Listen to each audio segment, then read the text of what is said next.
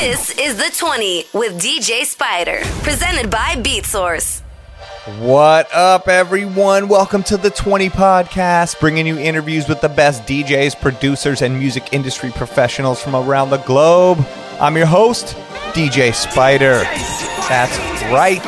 And you know it, this podcast is brought to you by BeatSource. And today is a huge day in the history of BeatSource and DJing as a whole because we are finally able to announce our partnership with Serato. BeatSource will be integrated into Serato in October, and there is a public beta that I think is out right now as you're listening to this. So if you're super uh, nerdy or ahead of the game and you want to go try it out, just remember it's a beta. But you are able to actually test out BeatSource Link and Beatport Link inside of Serato, which is game changing, next level. We've been waiting for this. So go play around with it. I've been already doing it. I use this website Soundiiz, to take my playlist that I've created on other services and transfer it. So, for example, I created this crazy playlist um, on Spotify this summer of all these songs I like. I used that to change it over to BeatSource. And now inside of BeatSource, I've got this massive playlist that I created, and I can use BeatSource link to DJ off of it inside of Serato. It's crazy. Nothing else is, is like this. I mean, it's it's so exciting. I can't explain. So definitely go peep that, spread the word, try it out, give us the feedback. Anything you tell us can really help to make this better. This is the future of DJing. Um, and we are happy to be on the forefront of it. So go test that out.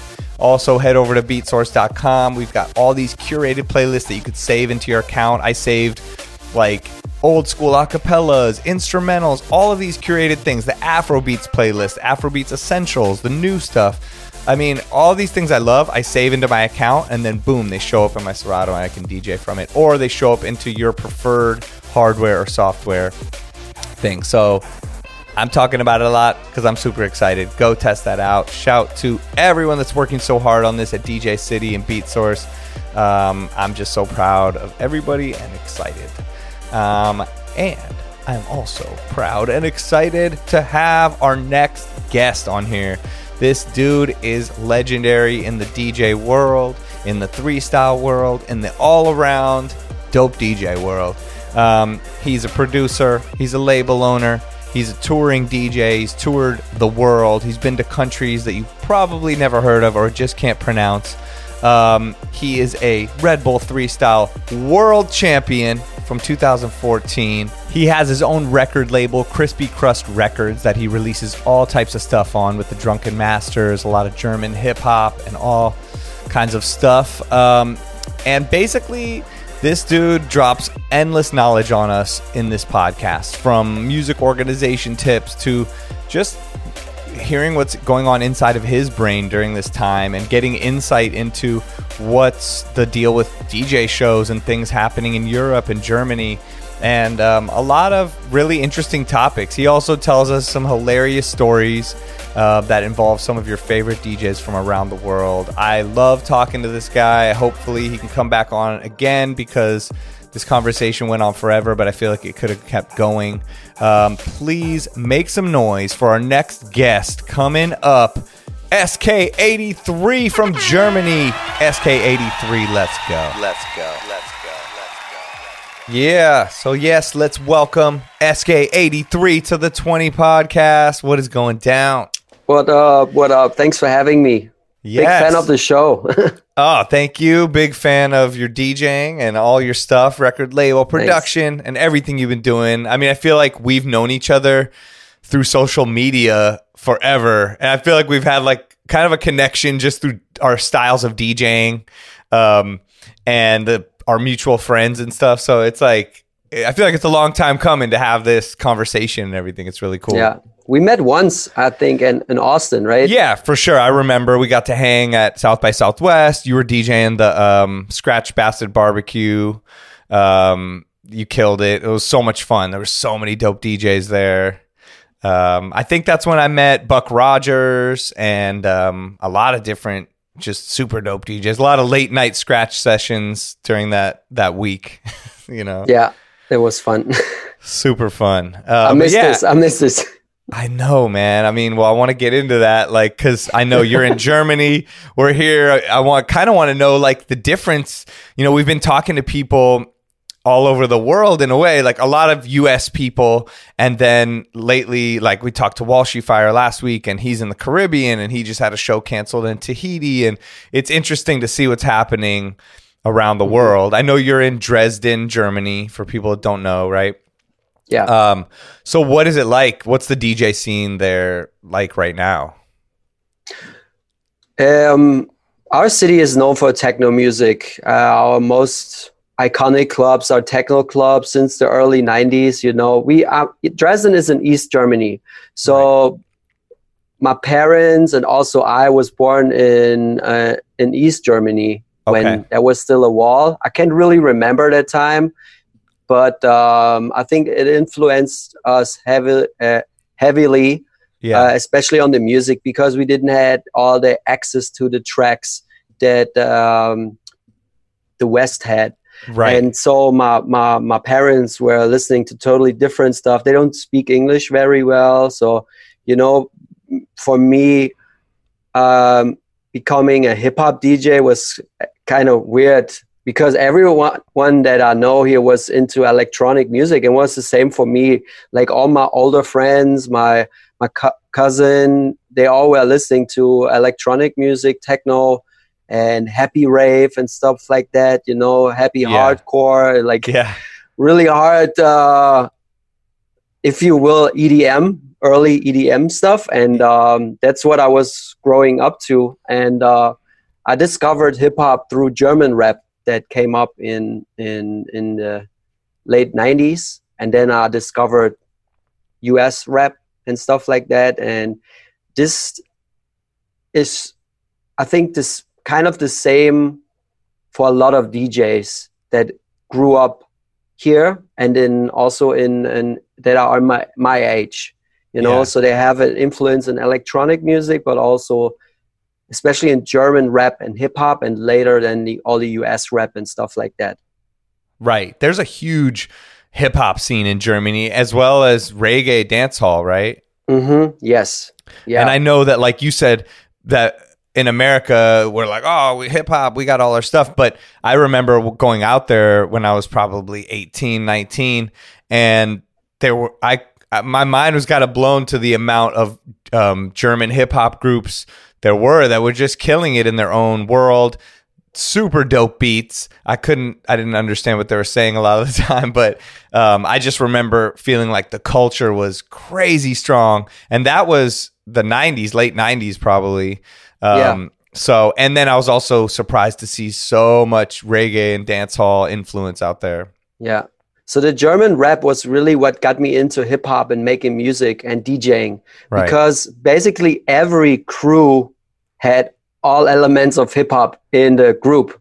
You yeah. know, uh, there was something that if you want to have a party, you had this typical hip hop jam kind of thing, you know, with the breakdance, graffiti, uh, but all um, German guys, you know, girls, right. yeah. and uh, where they were rapping about um, stuff that um, were relevant to us, you know. So that was something that really interested me more than the, the electronic music that I was listening to at this point.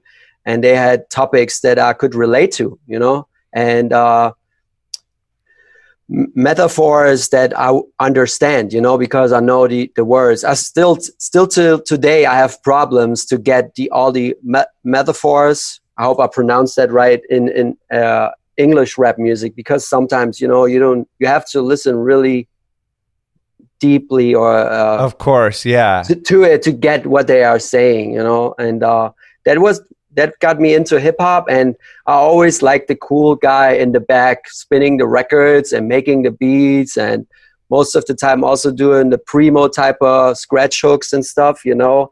Yeah, was, same.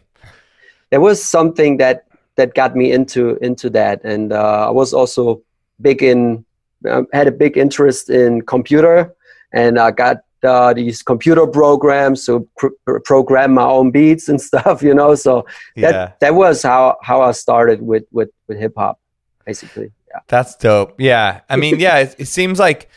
Uh, yeah, even the graffiti scene out there, remember, was huge. Like all the and the dancing. I mean, it just definitely seemed like the German, you know, like was like it was keeping the culture alive in Germany, you know, in like a big yeah. way back then. And I'm sure that influenced you then to you know, be open to the American stuff. Um, yeah. So apart from that, like, what about right now? Like, just to for people that don't know what's happening during the pandemic and stuff. I saw you did like a post less than a week ago, like September 5th, you have a show coming up. Yeah, yeah, this Saturday. So yeah, I have one. What's you know, it's kind of crazy. You see, I saw like DJ Five and Eric D-Lux and A-Trak and Ruckus just did a drive-in show yesterday, like about an mm-hmm. hour from my house, and things are slowly coming up. Like, what is the show you're doing on September 5th? What's it gonna be like? So um, you know, our lockdown was really early. So my yeah. last show was, um, I think, in the second weekend of March. I came home from Moscow Red Bull Three Style National Finals. I, wow. I, think it must be the same last show for me and for Jay Espinosa and Puffy because we were all there. I, I remember I, seeing, I saw Jay Espinosa coming back and I was like, wow, yeah. all this stuff's going down because my stuff was getting canceled at the same time. Actually, when I got into Moscow on this weekend, they on on the weekend we got in, they said no more people from outside will be let into the country without a 14 days of ca- ca- ca- quarantine. Yeah, wow. So we were nothing happened to us. We were the lucky ones, right? And then yeah. we I, actually I was happy that I got home and you know uh, and then they they closed the schools. Then it was lockdown. I was home, and you know there's this meme going around DJing 2019 you see this dj spinning and then yeah I think you posted that right with the dishwasher and stuff like that in 2020. Probably. So yeah, yeah that that was me for the next weeks, and since then, you know, I had no show, and I had an offer for a drive-in, but uh, the concept, I think the concept is great if it is. Uh, if it's well promoted, I would do it. But the the offer that I had, I was like, nah, it didn't right. feel right, you know. So um, also, it was so hot, and I could not imagine myself to sit in the car and watch a DJ for that long, you know. And also, the price were ridiculous high, and all the stuff. So we canceled the show, and now yeah. I got another offer for September because. Uh, the regulations changing all the time and they open it up more and more and, uh, you know, Germany is separated into 16 federal states. And every federal states make its own laws.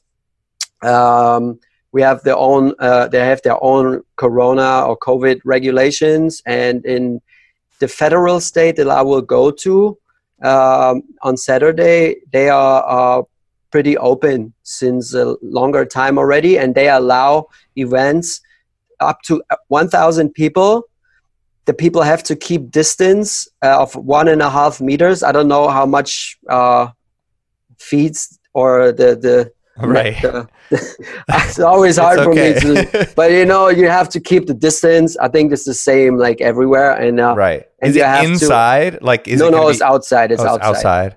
It's still summer, you know. Yeah. It is outside, and uh, it will be an open air festival type of stage the the area is super wide so it is actually for it is capacity 1000 but the venue is way bigger than that.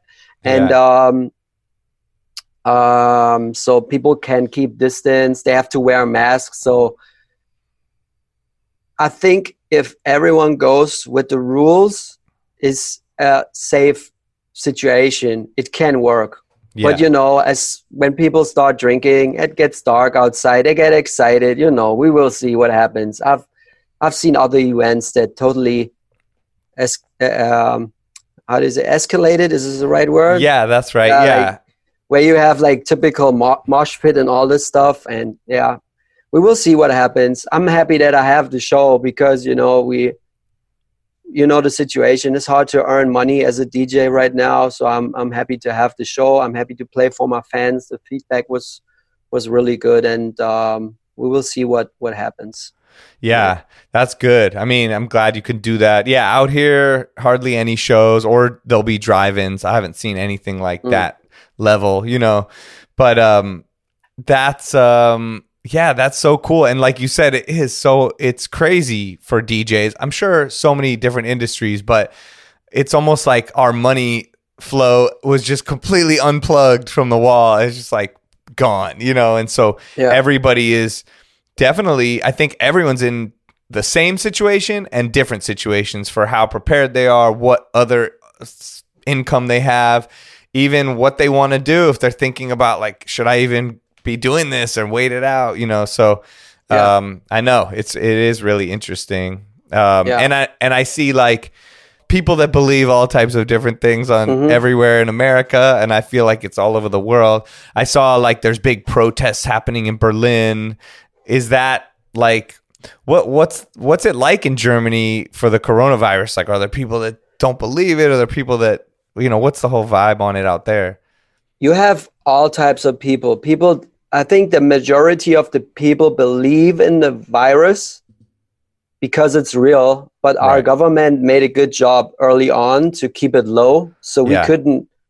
Uh, like, I don't know no one that had serious problems from having it, you know? Right. And I, I know people working in hospitals, and it's not like that the hospitals are super crowded and you like the scenes from New York, we don't have that. I haven't right. seen any of this. Right. Because I think there's a lot of um, reasons for that. Our health system is different to other countries, you know. Right. And um, as I said, they they reacted really quickly and really drastically. Um, on the so the, the the problem here is not so huge as in other countries. In right. Italy, is it was really bad. In Spain, it was really bad, and um, over here, the problem is that a lot of people think that the regulations are um, not uh, reasonable no more. You know, right? Yeah. Because so many businesses got shut down, restaurants, cinemas, hotels, and they it it's six months now, you know, yeah. half of a year, and I still haven't had any show. Yeah, I know clubs same. and festivals and all that stuff that we are not able to earn money, and we all respect that because we want to save lives. We uh, I don't want to see people dying. I don't want to have like these crazy stuff yeah. going on. You know, uh, uh-huh. uh, this is we we all need to um, step back and take care for each other. I'm really for that. But on the other side, uh, I know a lot of people built businesses for decades, and they might lose this within three, four, five, six months. I know, and they are ruined. You know, and they can't feed their families no more. Yeah. And I've seen this in Italy. I've seen this in Spain. They uh, these countries uh, live off tourism, and when people cannot travel and go there and do their vacation, these countries will be uh, damned. You know. Yeah. So the tough decision to make for the governments to open up or to leave it closed, and also for every single person. Um, what is the right thing to do on one side we all need to make our money we need to like pay our bills and we need to take care of our people on the other side we are part of a society and we need to take also see the bigger picture you know be there for each other and yeah. um, the big problem is that many um, organizations and big businesses got a lot of money from the government, like Lufthansa, billions of euros. Yeah. And on the other side, artists uh, got payments that they now have to pay back. Oh, wow. You know, stuff like that. This is crazy. So I know people that are uh, ba- bassists or drummers in bands of really successful bands and they made a good living out of being a musician in a band and now they back into a regular job you know? Yep. this is kind of a weird situation. So where they draw the line or these people are worth to help? Uh, we give lufthansa billions of euros and they still fire 25000 people and on the other side um, artists uh, get no help at all you know? And they have to first spend all the money they made um, and want to keep to have something when they're older uh, their savings um, before you get any government support you know? This is kind of a super weird situation. And on yeah. the other side you have these computer uh, companies that make tons of money right now because they're selling webcams for example you know? Right yeah. Or the del- delivery uh, companies you know? It's a strange thing and um, I, d- I have no answer for that but um, yeah.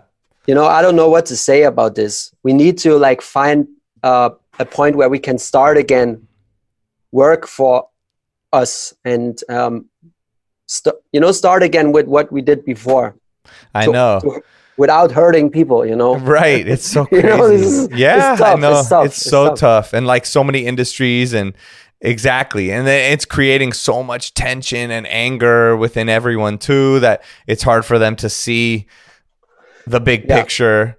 Um, but at the same time, like you said, like there's going to be no more musicians and DJs and nightclubs and anything after a while if they just keep it stopped. But then we want to protect everyone. It's it's such a crazy yeah. uh, thing. Yeah. Um, what I want to what I want to add is because yeah. of the demo the the, the big um, stuff going on in Berlin.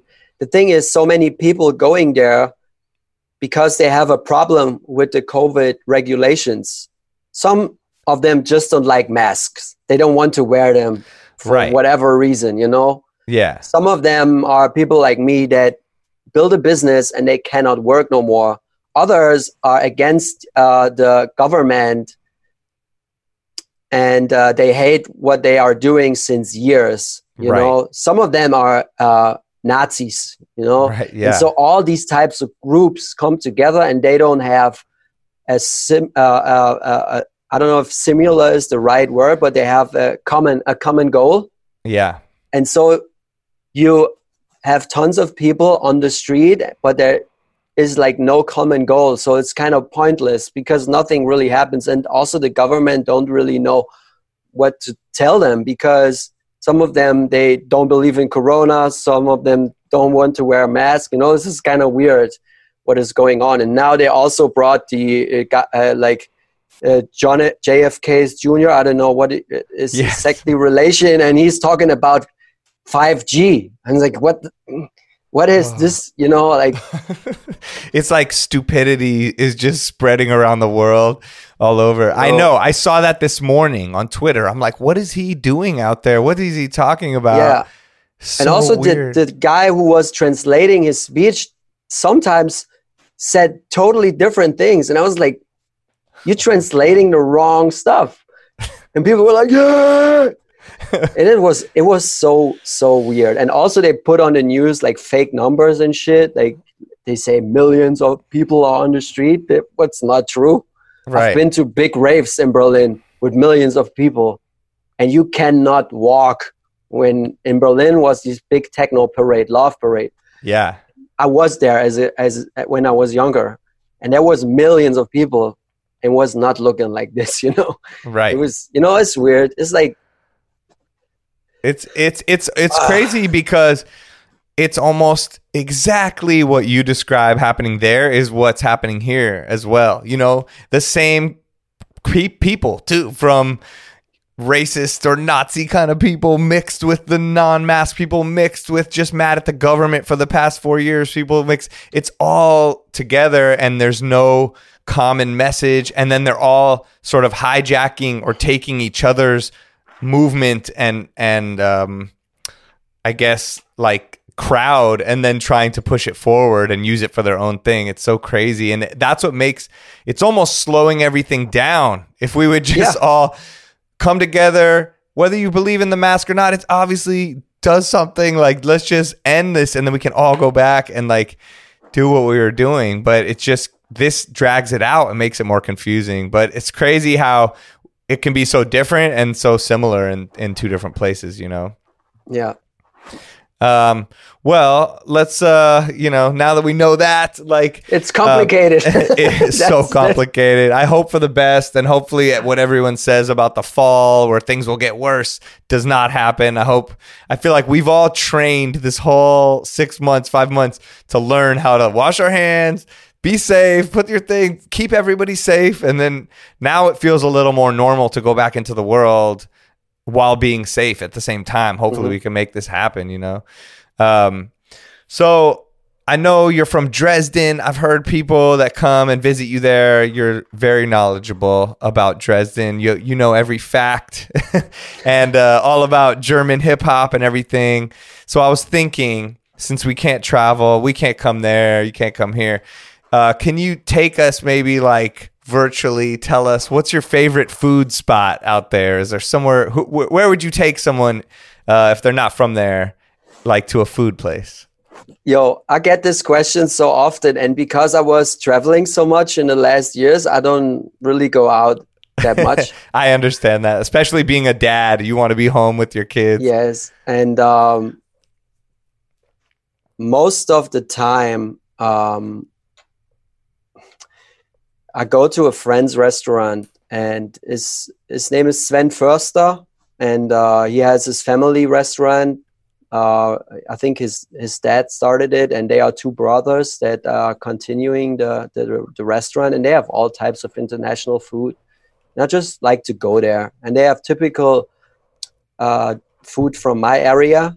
Oh, cool! Uh, the federal state Dresden is a Saxony, and okay. um, we have um, typical dishes like potato soup and uh, um, a, a, a beef kind of thing. I don't I don't know yeah. the English term. I'm sorry. It's um, all good. And uh, but yeah, you can also have like typical German stuff like Bratwurst and uh, stuff like that, or um, pasta. I love pasta. You know, like my favorite dishes are pizza, pasta, I'm known for that fast food life. You know, every time I'm on tour with others and or promoters, they always get the info up front from the, my booking agent that yo, don't don't bring him to local food. if it's not Italy, don't don't bring him to eat local food. so what? You just eat fast food anywhere you go on tour? On tour, yeah, on tour because I want to keep it safe, man. I had these uh, accidents when uh, was in Asia and they brought me to this restaurant and i don't want to say where it was because i don't want to like you know talk bad about any country but yeah. I couldn't my stomach couldn't handle it and i i i say like this i had not enough underwear with me to handle the situation. I had but you know you gotta yes. I had to dj and i was really sick from it and i don't i don't know like if you eat just Starbucks pizza and stuff like that and burgers, it's most of the time it's hard to fuck up, you know. And right. And uh, yo, there's this funny story. I'm not. I'm not sure if I'm allowed to say this, but I'll do it, man. Um, yes. so we were please. for Red Bull Three Style in yeah. Tokyo, and everybody, everybody was so stoked to be in Tokyo for the sushi, right? And I yeah. don't eat fish. I don't eat fish. What? yeah, because as a kid I had an uh, I had these little fish bones inside my throat. Oh. I have, you know. But anyways, as soon as I smell fish, I was like, nah. But that that's not a story. So we were all excited about it, and um, I was so hungry from the travel, and they wanted to all go out eat sushi. And I was like, nah, right. say I will stay in the hotel and sleep. But what I did, I went to McDonald's and got me Big Macs and all type of stuff in a big bag. And then I came back to the hotel and tried to sneak it in. And yo, the lobby was full of people, and Jeff walked in as well, and he had a McDonald's bag as well. So. I was about to say, uh, I, I, heard Jeff never ate ramen or something no, like no. a year ago, right? So we were like with the McDonald's bags, and it was like, okay. oh my god, you're all the way in Tokyo and you can't even yeah. eat sushi. Yo, That's so but, funny. Uh, Grandtheft uh, t- took me to a sushi spot and I tried it. I really liked it. So oh, nice. Since then, I, um, I'm not addicted to it. I don't consider it food because it it, it is tasty. It's a snack, but I, I cannot eat a lot of it so that I'm not hungry no more. You know. Got it. Got it. But I, I really enjoyed eating it. That's it was good. good. It was Yeah. good. It was really good. And Grand did- Theft knows he's an expert. I've been to sushi with Yes. him.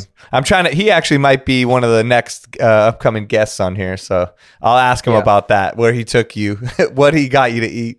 Mhm. Um, that's funny. Well, actually, that kind of leads into. I was gonna wait till later to talk about some of the internet questions, but one of the first things that people said when I put on that you were going to be a guest on here, um, DJ Trayze wrote, "Is pineapple an acceptable topping for pizza?" Which then immediately DJ Koo said yes. D James said he had a really strong opinion on it, and everyone just started weighing in. By within five minutes, I, we had videos of DJ Trayze' uh, wood fire pizza oven and things coming up. So weigh in on this. Is pineapple an acceptable pizza topping? I don't like it. I think everyone can eat whatever they want to. So actually, for me, it's fine. But um, So you believe in I- freedom of pizza topping? yes, but also not because it's a traditional meal in Italy. And I'm with my homie DJ Damianito, and he's Oh, really yeah. serious about it because the food is for uh, the people in Italy, everything, you know? Everything. So you can, like, if you do this in Italy and ask for that, they probably will do it, but they will like never welcome you again in a restaurant. You know, yeah. this is like something really bad for them. they will Also, put they'll print your face out and put it in every restaurant in all of Yeah. Italy. also, um, uh, so be, just because of that, because I respect them so much, and also it uh, uh, goes along a little bit with my, um, you know what I think. Sometimes very good uh, recipes get messed up because of too much stuff. I like simple things. I Yeah. like simple things. I like pasta with a uh, pomodoro, tomato Yeah. sauce, and cheese. That's it. I don't need any extras to it. I love this. I had the best uh, pomodoro pa- pasta I could ask for in Italy. It was mind blowing, like for real. yeah. and no, same. I- That's like my favorite place on earth to eat everything. Yeah. And the same goes for me with pizza. If someone asks me what type of pizza would make you uh, happy the most, it's like a cheese slice or cheese pizza. I love this. Yeah. Just how it is. I don't need no pineapple and stuff Right. like that, you know? and uh, so that's why uh, we, we, we are making up this joke and with Damianito and our WhatsApp groups with the other champs. And uh, they were sending in um, pizzas with uh, kiwi on it and pizza Oh, with no. strawberry and pizza made out of gummy bears and shit, Oh, you know, like no, no. chewing gum. so we, we, you know, like a thing got started, and um, you know, it became a topic in my Twitch stream as well. They start um, like uh, bullying me with it, and uh, That's you know, so funny. Did you have some story too, or weren't you saying that like D James and DJ Puffy they like pineapple on the pizza? yeah, because in the Caribbean they love this type of mix, you know. So I think that's why D James really love the the pineapple mix. Okay, Just- in Germany, we say pizza ha- Hawaii. I don't know if this this term. same, same. They do here. They say Hawaiian pizza, and they'll put. For some reason, they Yeah. say Hawaiian pizza, and they put pineapple, and then they call it Canadian bacon when they put on there. I don't know why. It's like, so what do you? Yeah. What I don't even understand that actually. Now that I say it out loud, but yeah. Mm. Yeah, but you know, this is uh, it became a joke, and then sometimes I just also uh, uh, sometimes I even uh, make fun of Damianito because yo, we were in in in, in where was that in uh, Uzbekistan or something like that, or yeah, yeah. some country, and we were in the restaurant. No, uh, Azer, Azerbaijan or No, Azerbaijan is where I won the world finals. Oh, yeah. it, uh, Kazakhstan. It was Yeah, Kazakhstan, Borat's home, Yes. home country. Shout out so, to Borat. yeah, we were in the we were in this c- country in the hotel. We were hungry, so we went to the restaurant, and Damianito had some fries and steak, and with some ketchup on the side, and I had uh, pizza.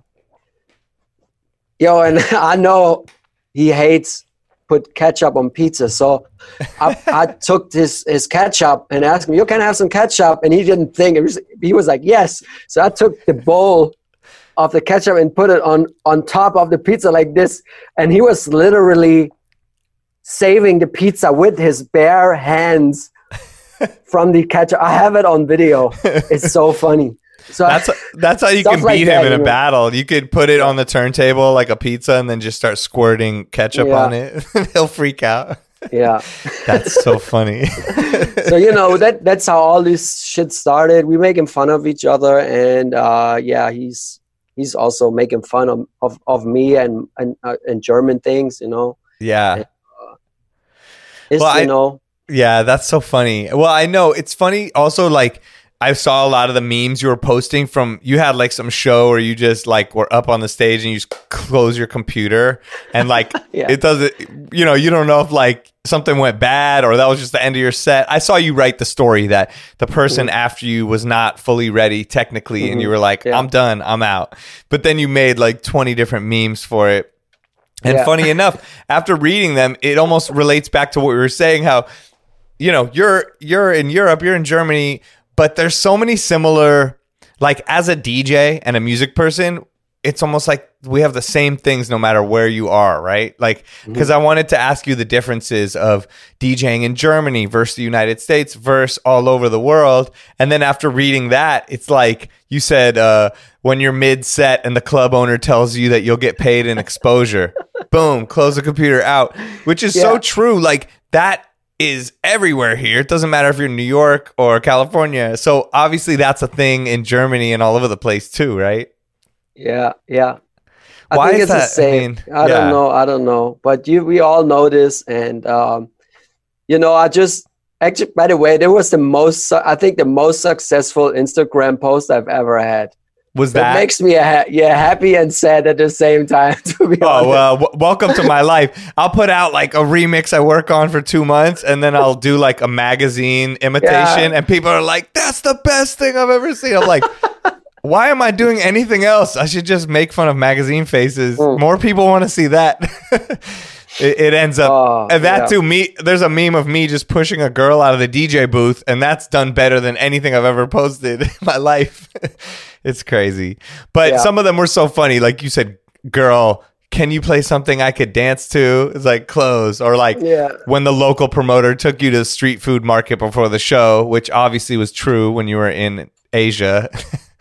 I yeah. mean, that happened to me yeah. too. I remember I was in Beijing and they like were like, "We're gonna drink Johnnie Walker." I'm like, I don't even drink that, but all right, I drank it, and then they were. I was like, I'll eat anything, and then it went bad. Like, yeah. we were eating like frog lungs or lamb lung just the weirdest things ever i was like sure and then by that night worst stomach ever uh, in my life you know that that definitely yeah. taught me like just if you have a show that night do not eat the craziest stuff you know where they're yeah. taking you yeah this um, this this meme is actually the video is four years old and it was at the wow. hip hop festival in czech republic uh, and the uh, dj taking over was ready. He said it's ready, then he wasn't, and then I played another song. That's why I took the control records and everything off. So I plugged yeah. back in and played my my last song again.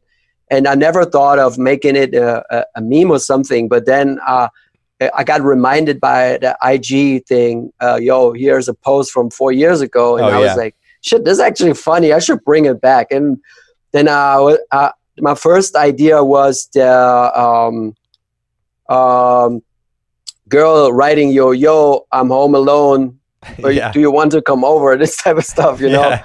and uh yeah it it worked like crazy. I tested it in the ig story and then after i posted it to the stream and uh added also uh, i added uh someone commented if your spotify subscription is ending mid-set. Yeah. And I, I i thought it was so funny but then I thought it was would be even more funny if I put the beats if your Beatsource uh, subscription is ending. It's very yeah. true. I know. I wonder. You know, what's funny is that I read that and then it made me think. I'm like, would that happen if you're DJing like ten- tonight's August 31st, tomorrow September 1st? If you were like 11:59 and it, would it cut off like right when you're there? I wonder. They're uh yeah, they're about to um announce um by the time this comes out, I think the announcement will be out that um, Beatsource is going to be in Serato as beta. Uh, oh. So that that's pretty exciting. We'll be able to use it. I've been starting to make my play, you know, make some big playlists in Beatsource, and um, you can transfer them. Like I figured out, like that Soundiiz site, so you could take anything you have on Spotify or anything and just automatically transfer it over to Beat mm-hmm. Source, which is pretty dope. This is dope. Yeah, I'm like I'm excited. Uh, yeah, I actually dig a lot of music from Spotify. The algorithm on Spotify, if you use it just for DJ stuff, is amazing like I have this weekly show on Twitch, Airwaves, where I play the latest bass music, dubstep, trap, future bass, bass house. And the algorithm on my release radar and my Discover Weekly is unbeatable. I yeah. find at least five or six tracks out of these 25 or 30 tracks in each list that I can play. This is so dope. And I know it's a hustle to download them. So if I could transfer this to Beatsource and have it in my uh, Serato right away, that would be so dope. I mean, that's real. what I was realizing last night. Like I was even going through their site. You know, I know this is Beatsource podcast, so it's self promo, but it's the truth. Like I was going through it last night and they've made these acapella. I just typed acapella and I found the curators have made these crazy acapella lists. And I have a lot of acapellas from just being a DJ and us. Like I have so much vinyl and everything, but there's stuff on there. Plus it sounds so good that I forgot about like from old school ones to new ones. And then I was just saving those into my account because I'm like, all right, I could just mess around, come up with new ideas with old stuff and like and to have it over there. Because same thing like the spotify algorithm is pretty nuts. Like it's same thing. I find new crazy things. So hopefully that transitions into Beatsource. And the ability to trade the playlist between them is like super dope. Um yeah so uh that will be soon enough. And it's cool for the home streaming because yeah when you're out it's like one thing you'll have to down you know you'll have to have your locker and stuff, but when you're at home, it's just like unlimited, and we're all doing these Twitch sets. So, mm-hmm. what? Um, so so speaking of Twitch, um, you're doing like you said, you do a weekly uh, show on there. Um, how has that? How long have you been doing that? Uh, live streaming in general, I do for a very long time. Since um, Facebook and YouTube um, started rolling that feature out, I think it was about the time when the S9 came out. Okay. Facebook start uh, also had the live streaming feature, if I'm not wrong, or maybe a year later, something like that. But then that was the moment when I started streaming. Also, you remember the time when Craze was on UStream all the time? Yeah, totally. Yeah, yeah. that inspired me to do this as well. And uh, I didn't really did it on a regular basis, basis, but I did it from time to time and uh, on I was really really against live streams on Twitch to be honest because really? I, I, have thirty thousand uh, um, followers on my YouTube. Why should I start another platform? It didn't right. make sense for me at all, and uh, I tried it uh, with uh, restream. So I stream to YouTube, I stream to Facebook, and I stream to Twitch at the same time. And I've noticed that my Twitch viewer got up every time I went live, and all the other platforms went down over time. Right. Because there was too much streaming going on in March and April. And, you know, people go for YouTube and Facebook for different reasons. Yeah. They don't, they want to, on YouTube, it's like a search engine. You know, they want to, they want to fi- go find the stuff they're searching for, maybe learn some stuff. That's how I use it. You know, watch yeah. tutorials, documentaries, stuff like that. Uh, I'm not really there to watch DJ stuff. And if I do, then a solid mix that runs through with no talking. Facebook is like, you know, like IG. You scroll through your screen, you have it on your device. I don't even check Facebook on my computer no more. Same. So, and Twitch is for me a little bit like a radio. You know, when I turn yeah. it on, I see, oh shit, my homie's playing. Let's see what he plays. Like Jay Espinosa, Four Color Zack, Marvel. You know, all the scene, uh, all the DJs. You know, are yeah. there, and you can listen and enjoy and and learn new tunes and every everyone is so versatile and brings cool new stuff that you you know you know you never have a chance to listen to your favorite DJs because you're always DJing yourself but now you have the chance and that is the cool thing on Twitch and you also get your reaction if you walk in the chat room people recognize you then they come check you out and stuff you know the community building on this platform is so amazing and also the um, the chance to make some money with it is is dope as yeah. well. And uh, uh, yeah, I'm I'm streaming once a week uh, for my airwaves show, and then on and off whenever I feel like. You know, sometimes yeah. early in the morning, sometimes uh, on a Sunday afternoon. Sometimes I get asked by friends. You know, um, sometimes I know that tons of people are at Z Trip, and I send them a friendly reminder to please raid me. That's smart. Uh, That's smart. Stuff like that. No, yeah. Uh, yo, Z Trip is uh, helped me a lot to grow my my fan base. Uh, he gave me a, such a big raid um, early on uh, that helped me a lot. Also, Jay Espinosa had has me on his auto host li- host list, so when he goes offline after his stream, uh, it automatically goes to the other DJs he has on this list, and I think he don't have too many.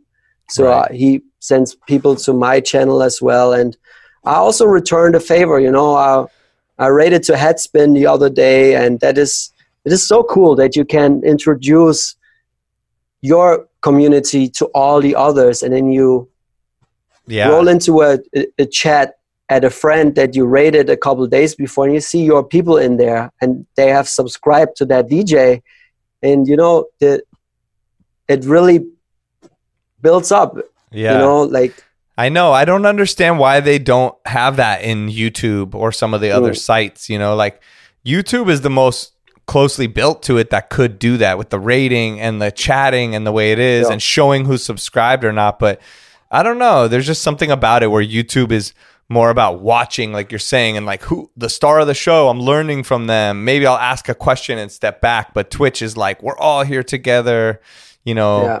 in the party Did, and yeah. yeah. Did you know that there's 13 times more people watching music content on YouTube than on Twitch? 13 times wow. more.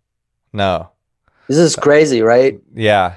Well, YouTube is one of the biggest places for music, but I think Twitch oh, since March has seen it the biggest growth, and then they are. I think they are actively hiring people and having employees that work there reach out to the music people and try to grow it in the um, states, not in Germany. really, it's really different. Yeah, and it's really different. We don't have no support from the German team. I wonder so, why. I also noticed, like some stuff I've read, is that Twitch I mean, obviously YouTube is very worldwide, but Twitch is very worldwide. Like I think the US is a very is a smaller percentage from the whole thing. Um, do you notice like with your Twitch sets, do you get to um, connect or reach out and connect to other parts of the world that you haven't with your other networks? So uh, because of raids, yes. Okay. I have a I have a very mixed audience from people from Asia, North America, uh, South America, and also Europe, uh, Australia as well. A- yeah. Africa, I haven't seen people yet, but also India. Um, but what I've noticed is that, but that is I don't, i'm not sure about it, but that's what I think is that is very regional. So when you're a German streamer, you will appear in the German discovery oh, of okay. the music because I've seen all the streamer numbers on uh, North American DJs are much more higher than they are for German streamers. Right. You know, I don't want to compare me with other DJs so much, and I don't want to sound salty, but sometimes it really got me depressed to see DJs that uh, on uh, don't please don't get me wrong, but that are not so well known on a worldwide um, basis. Like yeah, I am or I was um, that have uh, way more people watching right. than I had, and I had to understand that is totally different.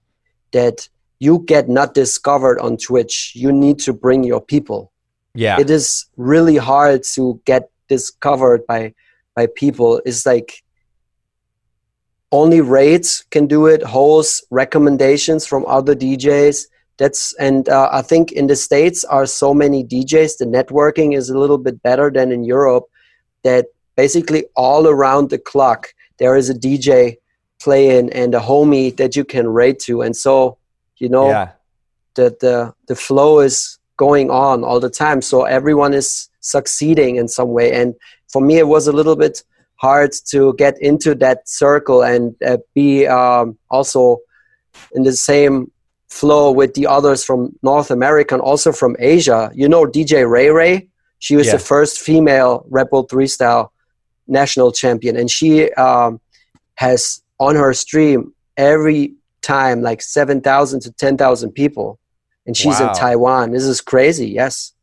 And uh, she's playing EDM super sick stream and also she raided to me uh, one time and so, you know now i have people from from taiwan following and when i'm done with my set i can send the people to uh, djs in north america you know and, and yeah i love that i love the collaboration and the how it's connecting everyone in the world in that way yeah but uh, it it to be to become discovered just from streaming in Germany is, is kind of hard.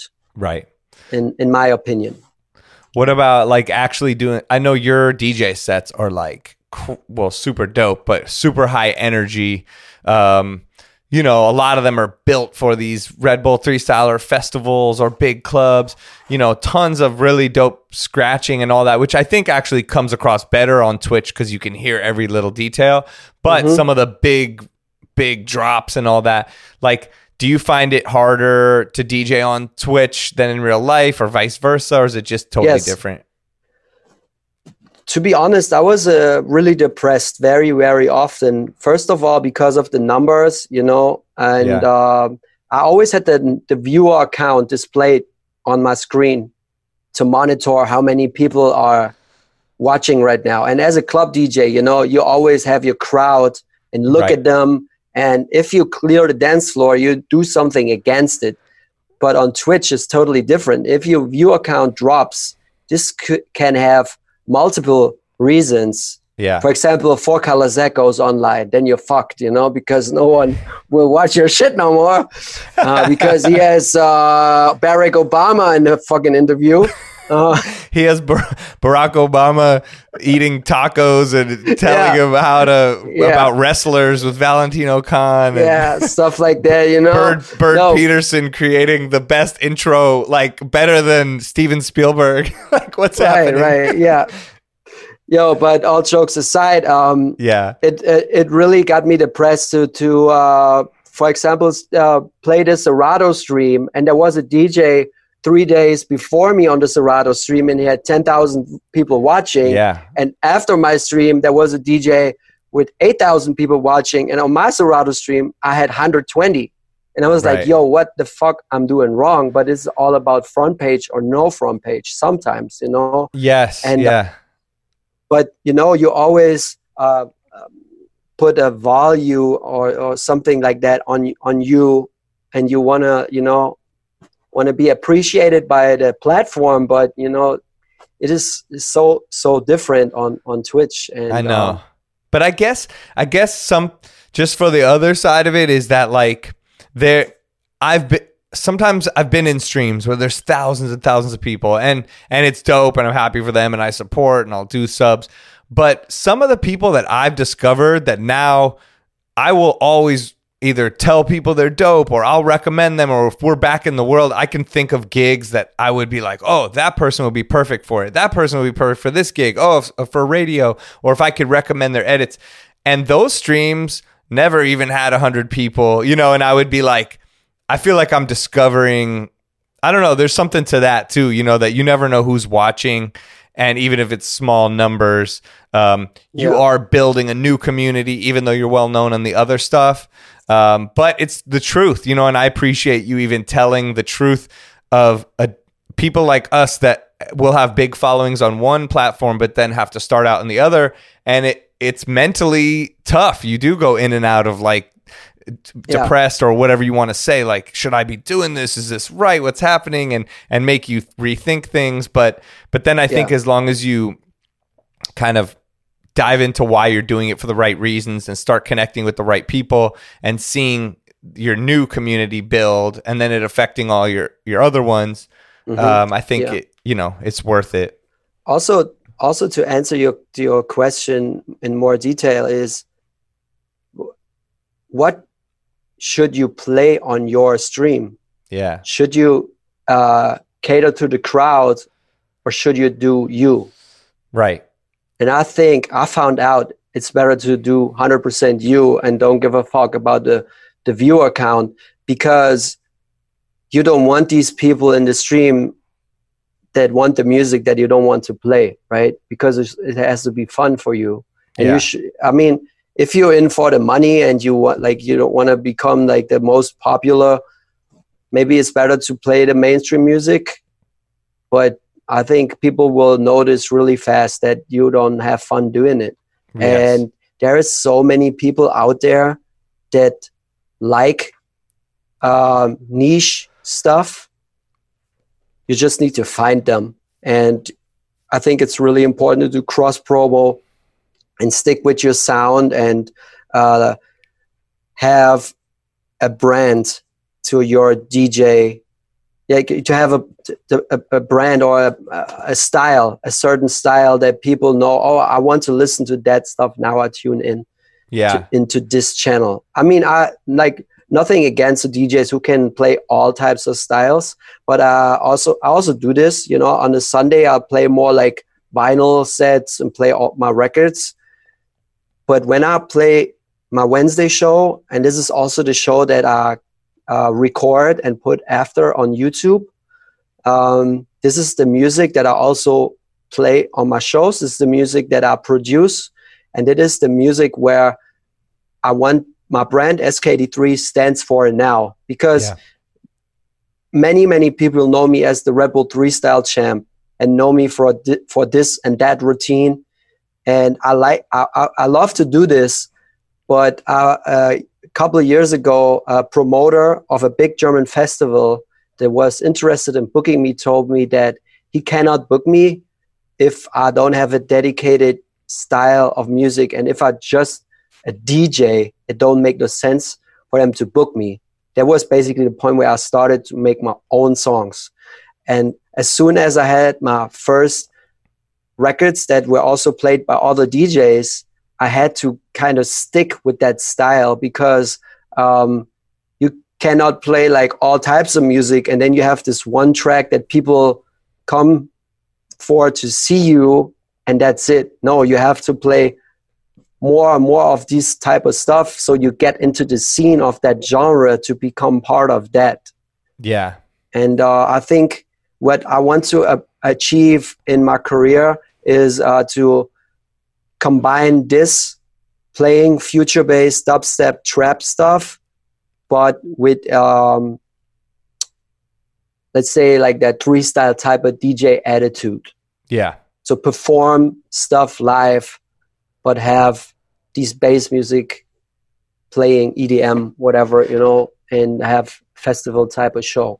And that's what I'm working on the, all the years. And that's what I also try to do as much as possible on my streams. Yeah, I can see it. I mean, you know, I think you've built that that persona and brand and and the music up, you know, in a good way. And I think that is important because as DJs, we all start out like, I just want to DJ, you know, and like we love all kinds of music and we could still do those sets, but it it is important to do it for the right reasons, tap into why you're doing it, and then pick something and stick to it. Um, and that'll help you with your bookings in the future as well too, and with your community that's going to watch what you do. You know, Yeah.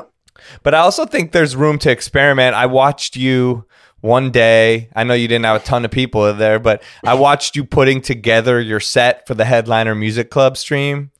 And that was yeah. dope. I didn't see the whole thing, but I love that. Like, because that's what I asked DJs about on here. Like, what's your process? How do you do it? And we got we got to see your crate names. We got to see your cue points. We got to see you going, oh, that doesn't work. Oh, that does work. Oh, I'm going to put that there. Okay, I'm in this key. Uh, you know, I learned just from two minutes of watching you, I learned like, oh, that's what I do. Oh, I don't do that. Oh, that's cool. It's a good idea. You know, yeah. and I think that was so interesting. And I think that's a cool like window into that, you know, that people would like to see. Yeah. And you know what? It was the most relaxed stream I've had on Twitch ever.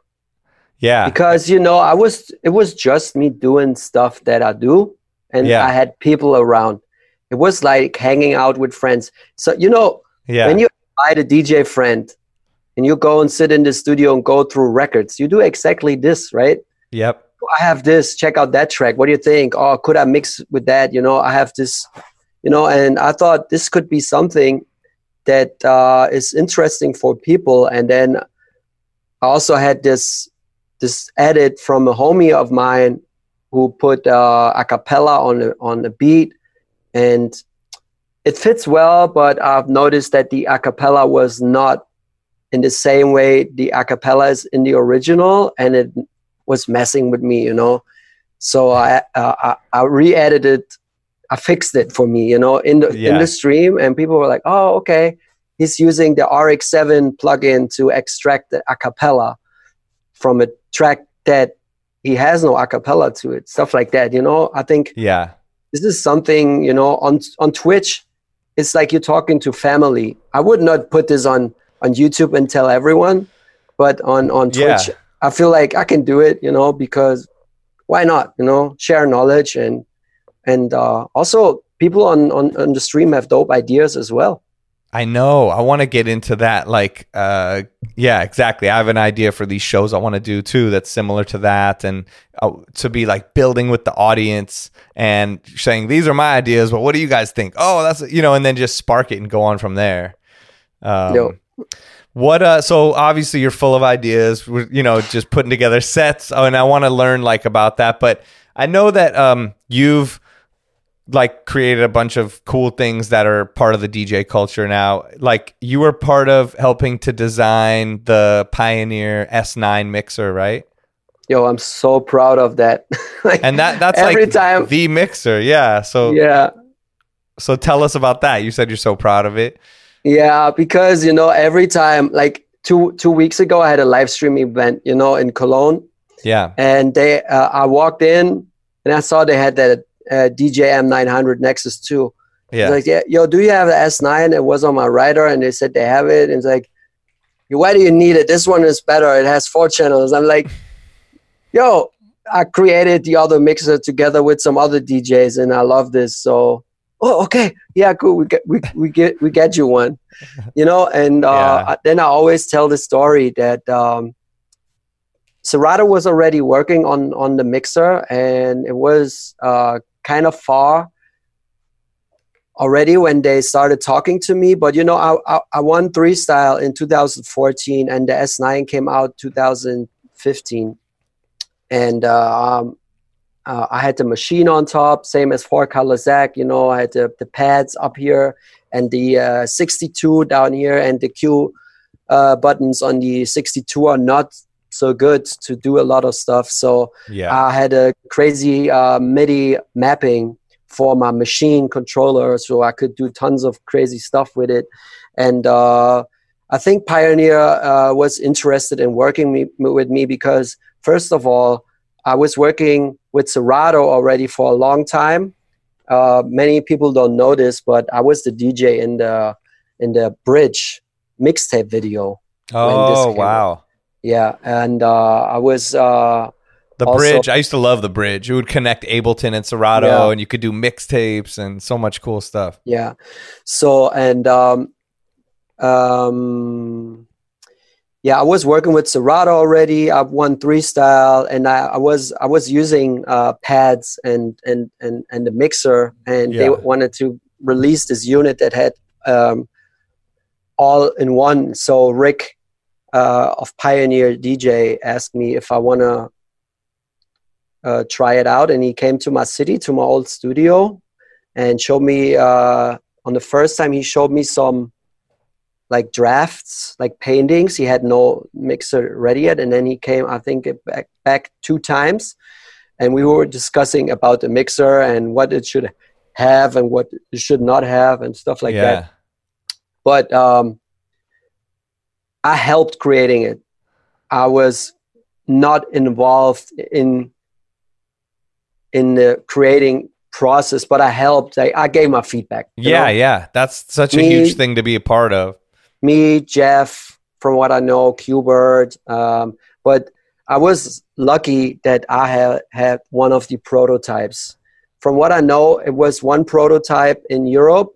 I had this type, prototype, no, two, and one in London. And Jeff had one, and one was in in Asia and Japan. Wow! So when it, when they announced the mixer, I was basically the only one with the mixer, and I could do videos with it. That's so dope. You know? And uh, yeah, what about uh, um I know that another thing that so many DJs use now, including some of the best in the world, um, from Jazzy Jeff to a lot of people, is the way you mark your records. And as DJs from the vinyl days, I mean, we used to have to mark our records crazy, you know, to have the needle drop mm-hmm. at a certain place and, oh, this word and that beat starts there. Um, and then when it got to Serato, we were like, oh, it's just one thing. We're going to put one sticker and we're done. But then you came up with this new way to like use see through records and put a long piece. Can you describe? And then everybody started doing it. Can you describe what you do and why it's different? I don't know how I came across this, but um, there was many DJs already who marked their records like crazy. You know, with the control vinyl, you were able to customize your record, and I think it was Chris Karns who put a sticker on the very top of the record, like where you place your needle, like in the yeah. first minute ring, and also in the um, in the uh, on the uh, label. You know, so yeah. he had, almost had a line uh, there. And then I was thinking, yo, um, I was rocking a red vinyls all the time and with uh, white slip mats underneath to make it uh, look really bright. And uh, I don't know what happened, but uh, I had this idea to put the tape on the flip side, and um, yeah, since then I was doing it, and uh, I was. It was 2013 at the Three Style uh, World Finals when a lot of people saw it for the first time. Yeah, I was using uh, neon yellow see-through Serato records and the black tape and the white slip mat. And a lot of people were asking about that. And since then, a lot of people start doing it. yeah. So basically, you just put black tape underneath it. Yeah. So yeah. you could see it through the see through. And then you have this big marker yeah. to be able to go off of. Yeah. Because I was using, you know, uh, I was using sticker lock a lot. In Serato right. Scratch Live, there was yeah. this hidden feature called sticker lock. Yeah. Uh, I think it has an even had a different name in Serato Scratch Live. Sticker. uh, no, it's called Sticker Lock. I mean, from what I remember, yeah. Yeah, and uh, it was it was um, uh, when you load a song, it would load to your sticker. The first cue point would start at the sticker position of your record, and I thought when Nick of Serato showed me this, I was blown away. Yeah. It's like, yo, this makes you so much faster because you know, all these DJs loading the song, then stopping the records, hitting the cue point like a zillion times to line up with the marker, you know, and this shit made me so fast. Yeah. Because I just load a song and I know the cue point is right there. I don't right. have to double check. That was also the time where I stopped using headphones because I don't have to no more. I know boom, this shit is there. I load, boom, this thing is there. It was so cool. And um, that must be also the time where I marked my records more clearly because I wanted to see the um, minute rings better because you could also drop the needle into the grooves of the Serato record and jump to the cue points. Oh yeah. You uh, drop to cue point. Yeah.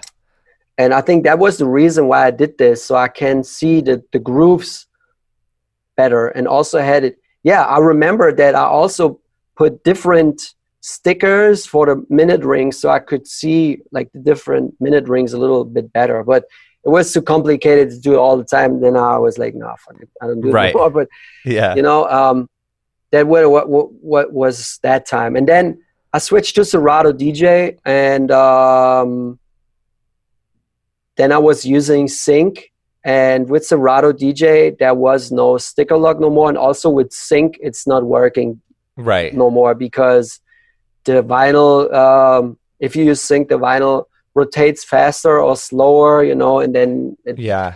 Since I don't use it no more, but right. I still use the sticker. Yeah. That's um that that's that's dope. No, it's Yo, good to Serato know. stole my idea and made their yo for real. Like this is real talk. I'm not mad at them no more. But uh, how? What I, did they do? Because I, we know we have these uh, record with Serato. Crispy Crust is my record label, and we made a a record uh, in a pizza box with a pizza uh, style slip mat and it's yeah. a clear th- see-through vinyl. I love and, it. Actually, I have it. I should have brought it out for this interview. I don't know where it is. Yeah. I have it somewhere. And, uh, and um, we we um, we um, we discussed an ESKEI83 pressing after, and um, I was like, "Yo, let's make a record that has uh, this feature with the sticker." And they never got back to me. And then they released it by themselves. And I think that because they have a new marketing team, they ne- the people I talked to, they never knew that I was talking to them already. So I, you can't really blame them. But when I, it came out, I was like, "Huh." You know, yeah, because they I know did these artist pr- artist pressings all the time, and I also had these this crazy idea of do a. Do you remember um, a next track on Flip? Yeah. Oh wait, uh, like like you could flip the record and it would go to the next the song. next- yeah. Yo, I had this idea of make a record that has the A and the B tone both on one side. So basically, the outer ring is the A side, the inner ring is the B side. I even have a prototype where I put a seven inch vinyl on top of a 12 inch vinyl. You can move the record between these two rings Oh, that's a good idea. and load songs yeah. without even touching your mixer. I also have a video on YouTube on that. And I told him, hey, let's make a record like that, you know? Yeah. and uh, yeah or maybe make a record that has the control tone and scratch samples in in the inner ring where Yeah. you just like need to like go to phono scratch samples and stuff like that yeah but they never did i had a I- lot of crazy ideas. That's ideas crazy. that makes me. I, I remember like when um, AM used to. Uh, I have a bunch of them, like from when he passed away. When I bought a bunch of his records, and he used to take the 45s and glue them to a 12 inch that he didn't really care about, and so it wasn't the same thing. But it was like he then he could have the grip of the 12 inch, but still play the 45. And Yeah. so I have all these records of his that are just like the 12 inch with the 45 in the middle. So it's similar to that with the seven inch thing. That's Yeah. crazy. I never saw. So they put out. So Serato put out a record with the line pressed into the vinyl. yeah i was like let's make a very clear record and um, um, Yeah. deliver it with a sticker right Right. And they what they did is actually they only pressed the the a side the b side is empty there's nothing on it Oh, That's why y- you know when you you you don't have you you only see the grooves of the A side and no yeah. The so B side, really you put the needle, and it's just like there, nothing. yeah there's nothing here. Oh, that's crazy. Um, but yeah, like no no no offense, it's cool. Yeah, of course now, but I mean at the time, like like you said, you explained it where those people wouldn't even have known what that they were ripping you off, you know, from the second Yeah. people. Um, well, interesting. Well, that's it's something that's like now ingrained. I think in a lot of the way people mark the records and and it helps people DJ quicker and do their routines quicker and all that stuff. Yeah, Makes me uh, really happy to see this. yeah, I mean, people like Jazzy Jeff and those people, you know what I mean, using it. I think that's pretty huge. Um, what about um, man? I mean, there's so much stuff that we could talk about. I don't want to keep you too long. You know, I know it's late in Germany. um, I'm I'm good. I'm good. I'm in the okay. studio anyways. Okay, cool. Um, well, if you if you're running low on time, let me know. But yeah, I mean, I want to talk with you about uh, three style. Obviously, we've du- we've discussed it, you know, in little bits here and there. But like you said, you won the nationals um, of your country in 2013. Then you came back to win the whole worldwide competition in 2014. Um, and then since then, I mean, I think you've been at every single one, right, around the world, doing a guest feature set, as well mm-hmm. as going on these yes. huge tours from your own name and from Red Bull and stuff. Um, we could talk about it forever, but can you give us a little background of just why did you enter the contest? What got you into it? This is something, um, you know, uh, I saw we don't have we don't have three style in Germany. Oh, so okay. basically, it was like that. That I was DJing for Red Bull in the uh, in a in a in a group of DJs. We were six DJs, and uh, it was called Red Bull Most Wanted, and it was a group of six DJs that they sent to clubs uh, to to play. Got it. And then I came across a DJ. His name is DJ Cruz. He's from Zurich, Switzerland, and he played this set labeled Red Bull Three Style. And yo, he played all tons of stuff. He played Nirvana into Seven Nation Army, into Swedish House Mafia, into all that stuff. And I was already a big fan of that style because of DJ AM. You know, right. I, I love this mashup type of DJing. And uh, but I couldn't really do it in Germany because there was a hip hop party, there was a electronic music party, house and techno stuff, yeah. and mainstream party. And mainstream parties in, in Germany you don't it's not like an open format night in in, in, in the states. Eh, you know and um, right. it's not like DJs like us not playing that stuff. They play the hip hop stuff. So and you have to stick with hip hop because they not used to have other types of music in their in the in the set. So and right. then I saw this and I was like holy fuck.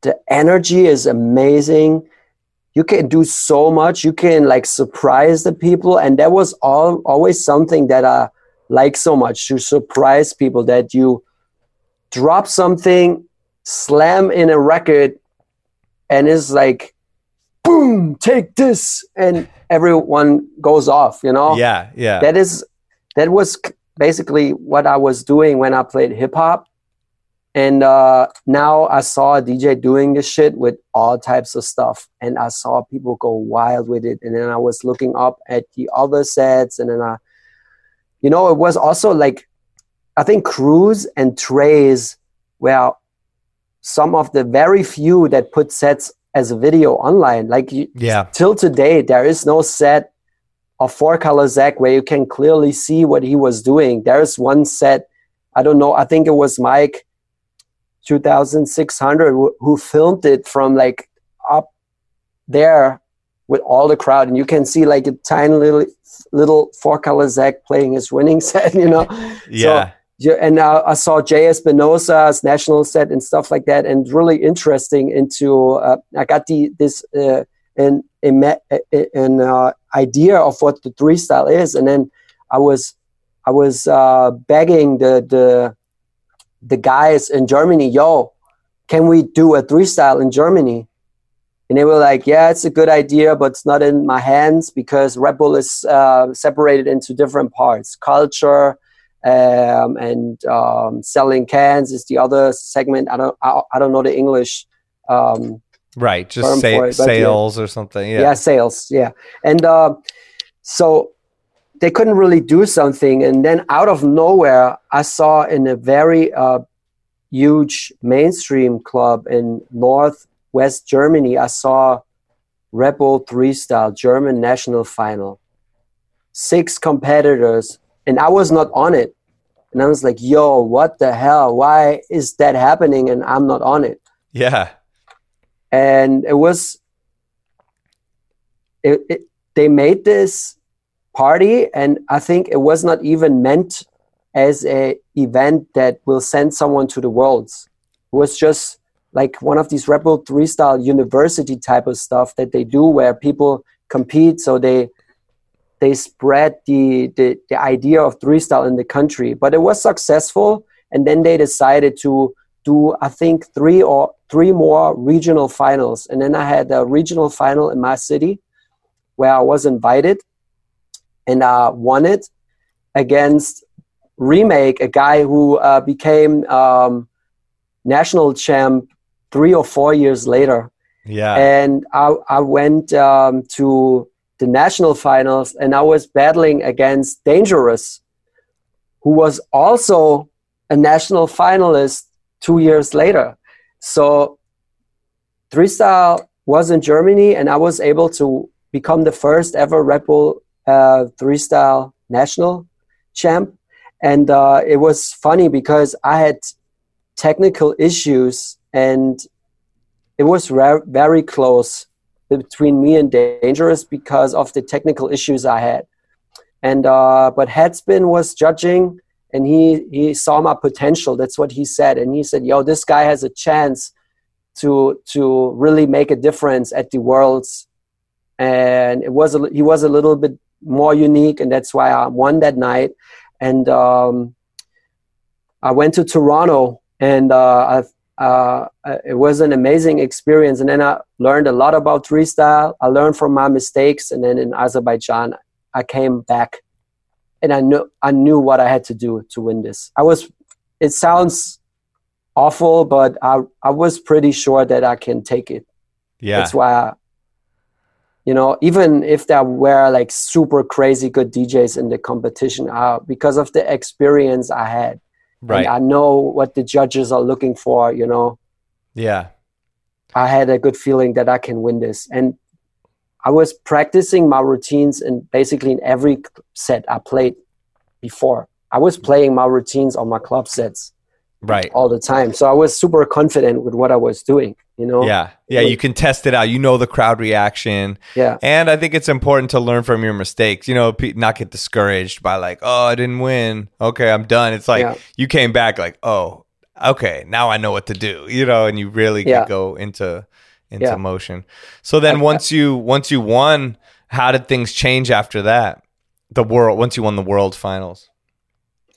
I got uh, uh, because I, I think the biggest switch in my career was the third place in Toronto because my my um, elimination night set got so much good reactions that Mhm. put me really on the map. I think so many platforms like DJ City started supporting me from that day on Yeah. that uh, I, you know I became uh, internationally known and I was touring already internationally and in Europe and stuff like that. And I was booked like crazy in Germany because Red Bull Three Style was new. I was the first German to win it. Like I basically had the whole country all DJs behind me um, supporting what I was doing. And um, then I became world champion and became even bigger. And uh, uh, I was booked to play my showcases every everywhere in the world. And uh, the interest in booking me was very lar- large. Or and um,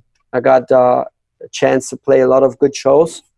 And uh, they, they they brought me out to many big stages, and uh, understood really quick quickly what I need on the big stages to convert the the people in front of me to fans. When you play festivals, it's different, like than clubs, you know. Yeah. So uh, I started working on own tracks, own music, to have stuff that is uh, something that people can listen to when I'm not there. You know, uh, like tracks on not Spotify because Spotify wasn't a thing back then, but right.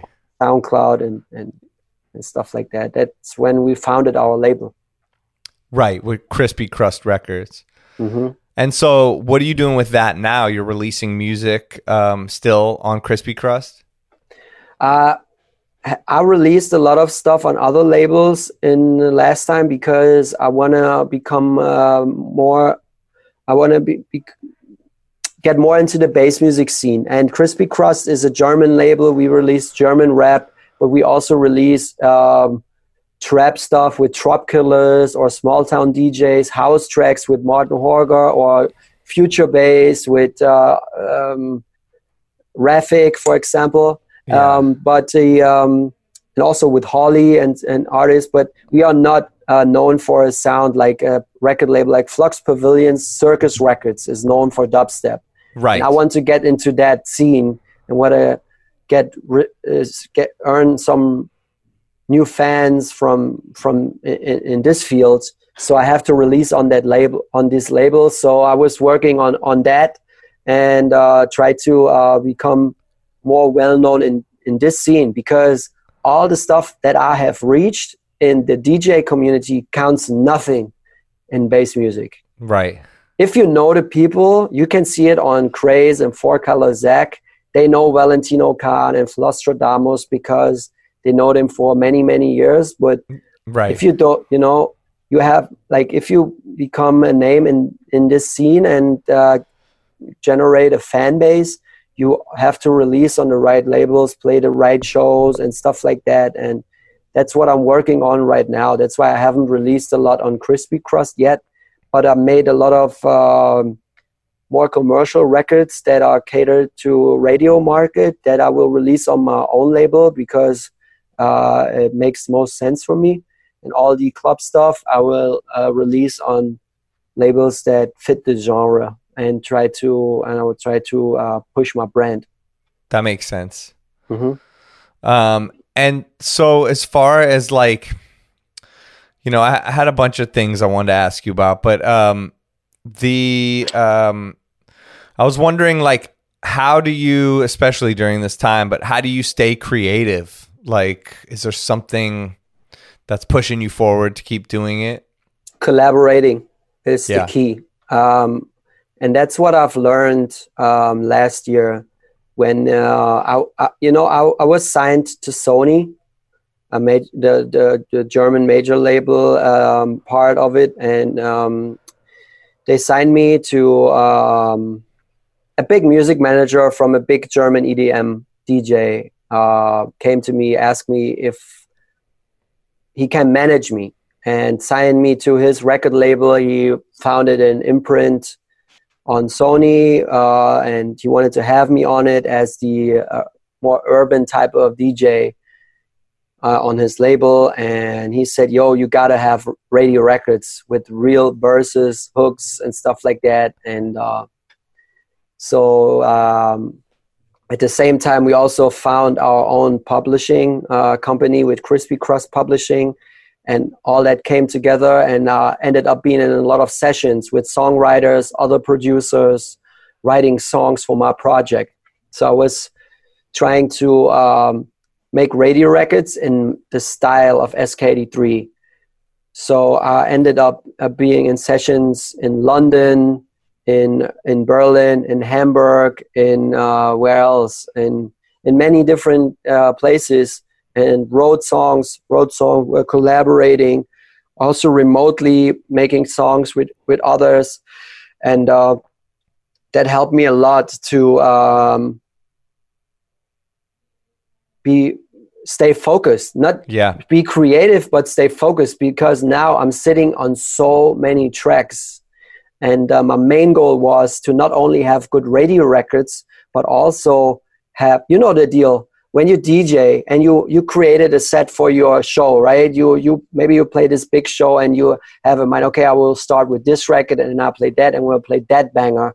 Yeah. And then the DJ before you had the exact same idea and plays the same records. For example, like Whistle by 4B and T's or Propaganda by DJ Snake would be some big EDM records that basically everyone was playing. So I was like, yep. fuck, I was these records are strong and they are huge, but I could make something similar that uh, is unique and is, is my style, but will work the same way. So I don't copy them, but are inspired by these records, and I make this record so I have a record that has the same energy, but um, it is my own, you know, and it is yeah. not uh, a copy of it. So that's what was was a goal that I had. So I don't need no turn down for what no more. I have my own. It's not released yet, but it's in it's the same type of record, yeah, the same vibe, but it's completely different. So if you would listen to it, you it is you could easily mix it with that track, but it's different. Yeah, and the same goes with propaganda. I made a track called "Make the Record Skip," who has the same vibe to it. It's not the same energy because it's hard to like nail a, a energy like propaganda, but yeah, I try to like make a song like that, and then I can play all these records in my set, and they will work if I mix it with songs they know, and that was my uh, creative goal or my goal behind all that stuff and then also make radio records that i can put on spotify and people play over and over again and become fans of my music. And then I can go play these shows and then they see a DJ who can actually do DJ stuff. Yeah. It is exactly. like the idea of my my brand basically. You know, it was a long answer, but this is really like um, brings it all together. This is my idea of of of what I want to do, and so um, I'm I don't need to stay creative. I need to stay focused and finish all this stuff because I'm sitting on so much material uh, from these sessions. And um, yeah, exactly. I think it's about staying focused, knowing what, why, and what you're doing, and then putting the work in. And there will be times where you feel creative or not during that, but as long as you're working and you're staying focused, then that's kind of the yeah. right thing to do. Yeah, and uh, I want to add, you know, don't please don't get me wrong. I don't want to copy these records, but that I mentioned, I just want to uh, do something that has the same vibe. I'm ins- yeah. inspired by these records. Of I don't course. copy them. I don't uh, bite them. They are completely different, but I had in mind to do something like that, but with my own attached to it. And if I could play the records for you guys now, you would see no different no no no similarities between the records but beside the hopefully the energy that is in. Yeah but in your head and in your dj set it takes that place of that and you're able to represent yourself rather than just play the yeah. same record everyone else is playing but you can still re- replicate that same energy and feel better and more confident and genuine in yourself playing it right? Yeah yeah. Um what about like since we've you know like we were touring nonstop going everywhere all over the place. I mean you were going around the globe. Have you learned anything from the quarantine or having to take a step back? Um, have you learned anything about being resilient or is there any lessons that come from it or just kind of keep working and wait it out? How do you feel? You know I always say that it feels like I just came home from tour last week. Yeah. I don't know why. And on the other side, I, it feels like I'm sitting home for forever. I have a show on Saturday and I don't really know what to do. You know? I know exactly. It's so saying. weird. And yeah. um, I haven't been at home for that long for a decade. Same. You know? Yeah it is crazy. And uh, i don't really know how to answer this question but um, you how can i put this into one sentence that makes sense? Um, it's sometimes it's really hard to don't lose the focus on what you want to reach. And especially as an artist and djs are artists uh, you have to keep doing. I think waiting for everything to come back to normal is the, the wrong thing. Mm-hmm. You just keep doing and find outlets where you can present your art to the people because I think we most of us started DJing because we wanted to play records for others and the love of the music and this stuff, you know? Like yeah. Jeff is always saying, taking people on a journey and present the the, mu- the music we love to others and we should keep doing this and that's what i do on my live streams and uh, that's what I also do on my Spotify playlists and stuff like that, and share music with each other, and that is what keeping me busy. And uh, I'm not traveling so much no more. I don't travel at all. right. but, but you know, I still I'm, I still try to to to keep the same energy and work on stuff, finish stuff, um, and you're building this Twitch channel and all this stuff was a lot of work. you know. Yeah. And the and uh, to get an really idea of what I want to do now was a lot of work, and I put all this energy into this. And uh, for me, if I feel good with it, you know, I don't feel like uh, unemployed DJ right now. I feel yeah. I have shit to do, and I see uh, stuff is happening. Um, uh, um, I don't make the same amount of money with it, but you know, uh, how can I say this? Um, I, I, give I give something to the people and I receive stuff back. So it's still yeah. the, the, the, stuff the the, the the the wheel is still rolling. Right. And uh, I I don't feel like my career has stopped.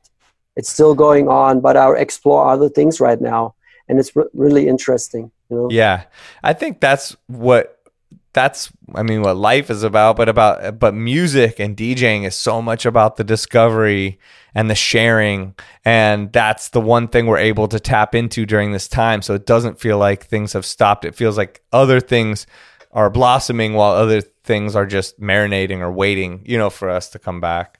Yeah. Um, what do you want? Like, what do you? what do you want to happen in the future or what do you think is going to happen in the future with DJing and with your career? do you still have the same focus or has it changed a little bit your idea of what might happen mm. or what you want to happen? My idea of what I want to do hasn't changed, but I have to adjust all the time.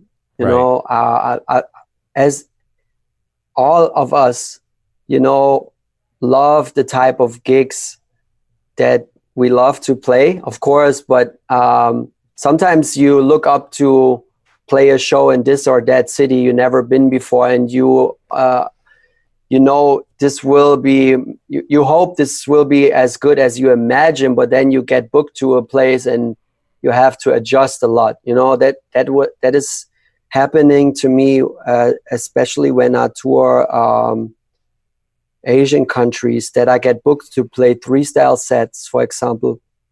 So they look up my 2014 set on YouTube and they book me and then I arrive there and I'm in a hip hop club and all I want to do is play my bass music set that I just played last weekend on a German festival. Yeah. And I have to adjust, you know, so I always have to adjust with it and and and you know uh, deliver yeah make the promoters happy so they bring me back but also still like push them into the direction where i want to have them and uh, um, i forgot what the question was but uh, no it's just like yeah, what you like, what what you wanted to if your focus has changed from having to go through this quarantine yeah. and be home like if you still have the same goals with your career and also just as a whole what do you think will happen from yeah. your DJing and everything. But I think you answered it good. I mean, yeah, yeah, yeah. yeah. We, we need to adjust to the situation. Yep. Like we always do when we play parties. Exactly. And, um, our DJ skills,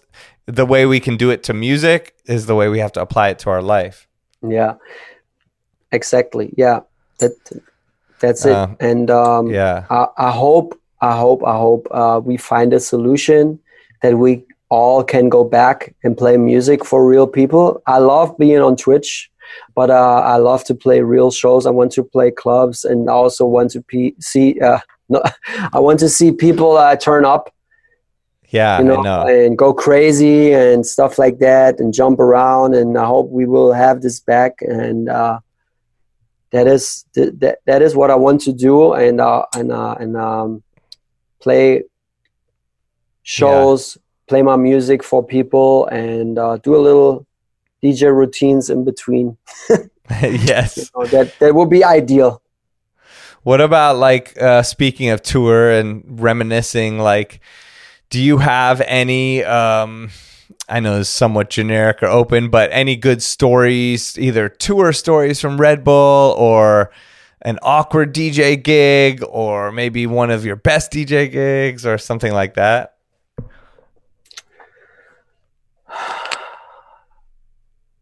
That is a question that I get so often, and you know, sometimes nothing comes to my mind because there's so much stuff going on. Of course, I know. Um, fuck. Uh, it's all comes, good. Yeah. yeah. So I was I was uh, very lucky to play one of uh, the last um, parties that D-Styles was throwing at the airliner in LA. Yeah. Um, what was the name of it? Um, it was called. Um, it, it, was with Gaslamp Killer. Um, yeah, it's super embarrassing that I can't remember the name. Uh, I still have no, no. Cr- me too. What do you? I mean, what's happening? It's like all this yeah. stuff happened this year has erased our brain from everything. Yeah, it's so called. Um, Whoa! Oh God! Yeah, it's like a legendary party in LA, and I yeah. my brain isn't working right now either. It will be. A, we will put this here as a as a title, a subtitle. I, I need to add it. Um, I'm yeah. I'm theory. Something with theory. Oh yeah, low end theory. Low end theory. Yeah. Jeez, what's wrong? So okay, yeah, yeah. Would, so I'll say this again. Um, so yeah, I'm super. Uh, what what came to my mind first was the low end theory party that I was able to play. D-Styles invited me, and I was so happy that I could be part of that because it's such an iconic event. Yeah. Uh, this is something that I'm super super proud of. Um, but also uh, the the party that happened in Azerbaijan where I won the Three Style finals. But the year after, when I came back for the first time, it was so crazy. I felt like fucking superstar DJ yeah. in this country, you know, because we basically built the scene there. Yeah. I don't want to say that they didn't have DJs. They had great DJs, but for the mainstream, we Red Bull Three Style really uh, open up the eyes of the mainstream crowd to what DJs can actually do.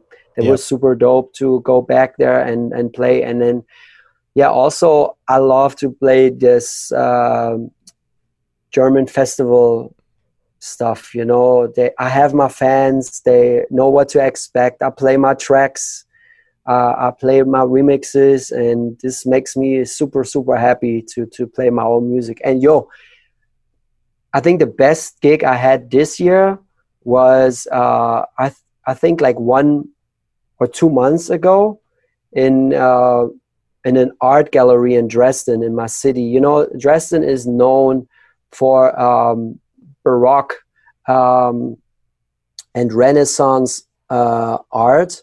Mm-hmm. And we have these super, super old um, art gallery and paintings and sculpt- sculptures and, and stuff like that. And there's this old building by Raphael. It's called the Sistine Madonna.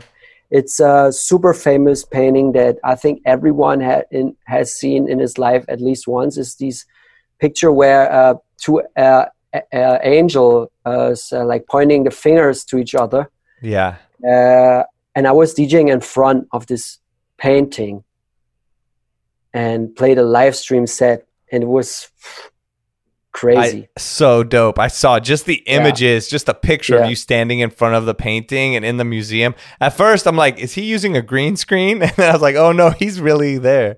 Yeah, so cool. It was it was fantastic, and uh, it was actually really hard to DJ in there because we couldn't make the the speakers very loud because um, of the they had uh, they were scared if the the um, the bass will pa- knock off the painting. Not the painting, but the only vibrating. The uh, oh. it's not oh. paper. It's something right. else. Yeah. But the uh, canvas uh, oh, if wow. this starts vibrating, this is so old, the, the, the, the, paint could fall off and stuff like that, you know? You're like, my, that's how crazy your drop of your song is. You just ruined yeah. the Mona Lisa. it's like, that'll be a cool video. You're like, propaganda. Yeah. It's like, ah, and then all the, her face changes. She's like, ah.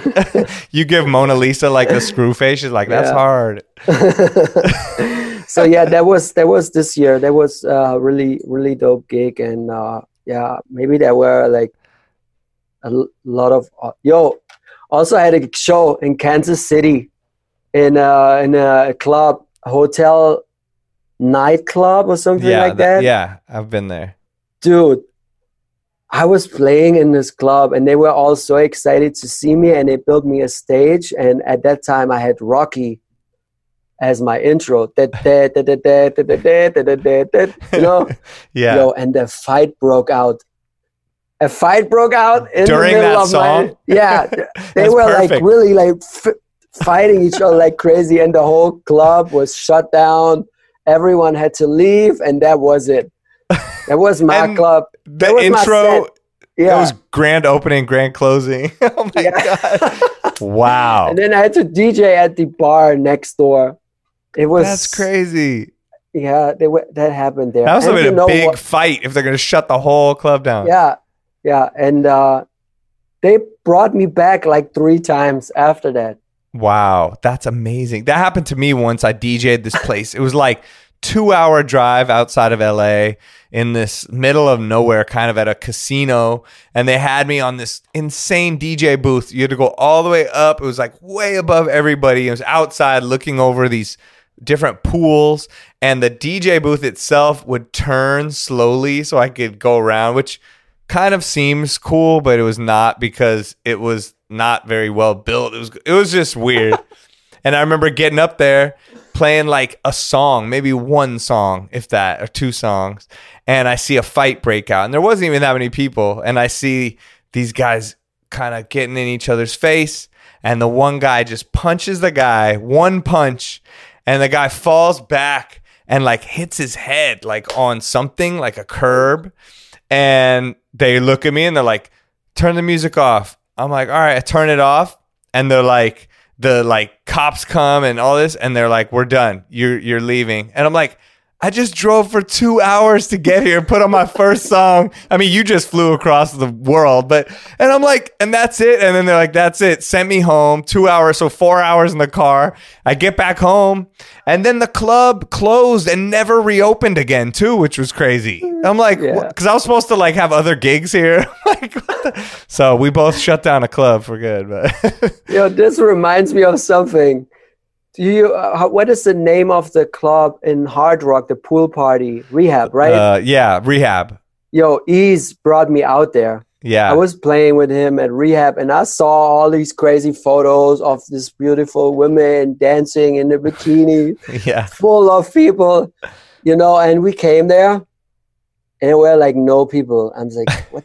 Oh no. And yeah, yeah, it's after season. It's a little bit slow, but it will pack up later. And, you know, okay, cool. So he started playing. I was on after. And really, people came in and it, there were some people, but it, I, I already knew it won't be a great show.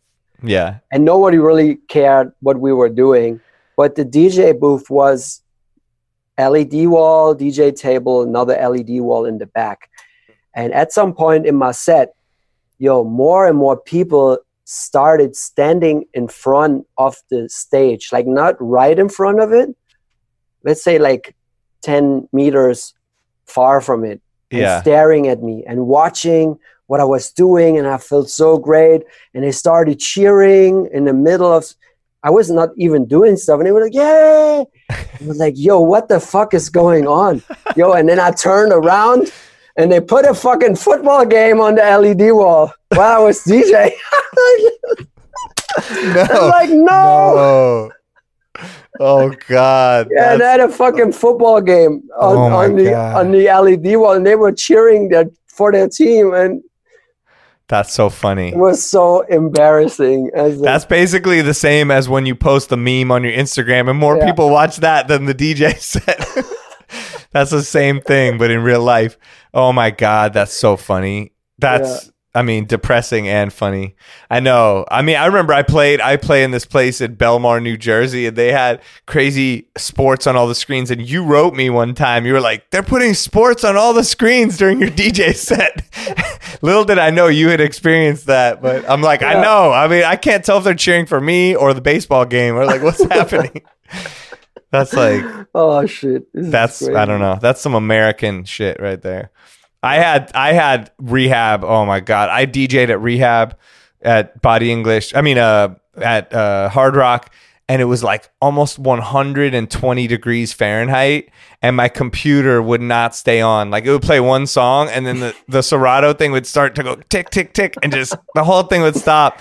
And the person from the club was getting so mad at me, like, "What are you doing?" I'm like, "It's not my. F- we're like DJing on the sun right now. We got to the point where we put they had a piece of frozen clay, which I've never seen before because I guess it doesn't have condensation, no water. So they had frozen clay and then dry ice, and they're putting dry ice all over my computer. And that was the only way to keep it on. But it gets so hot. It's just ridiculous out there.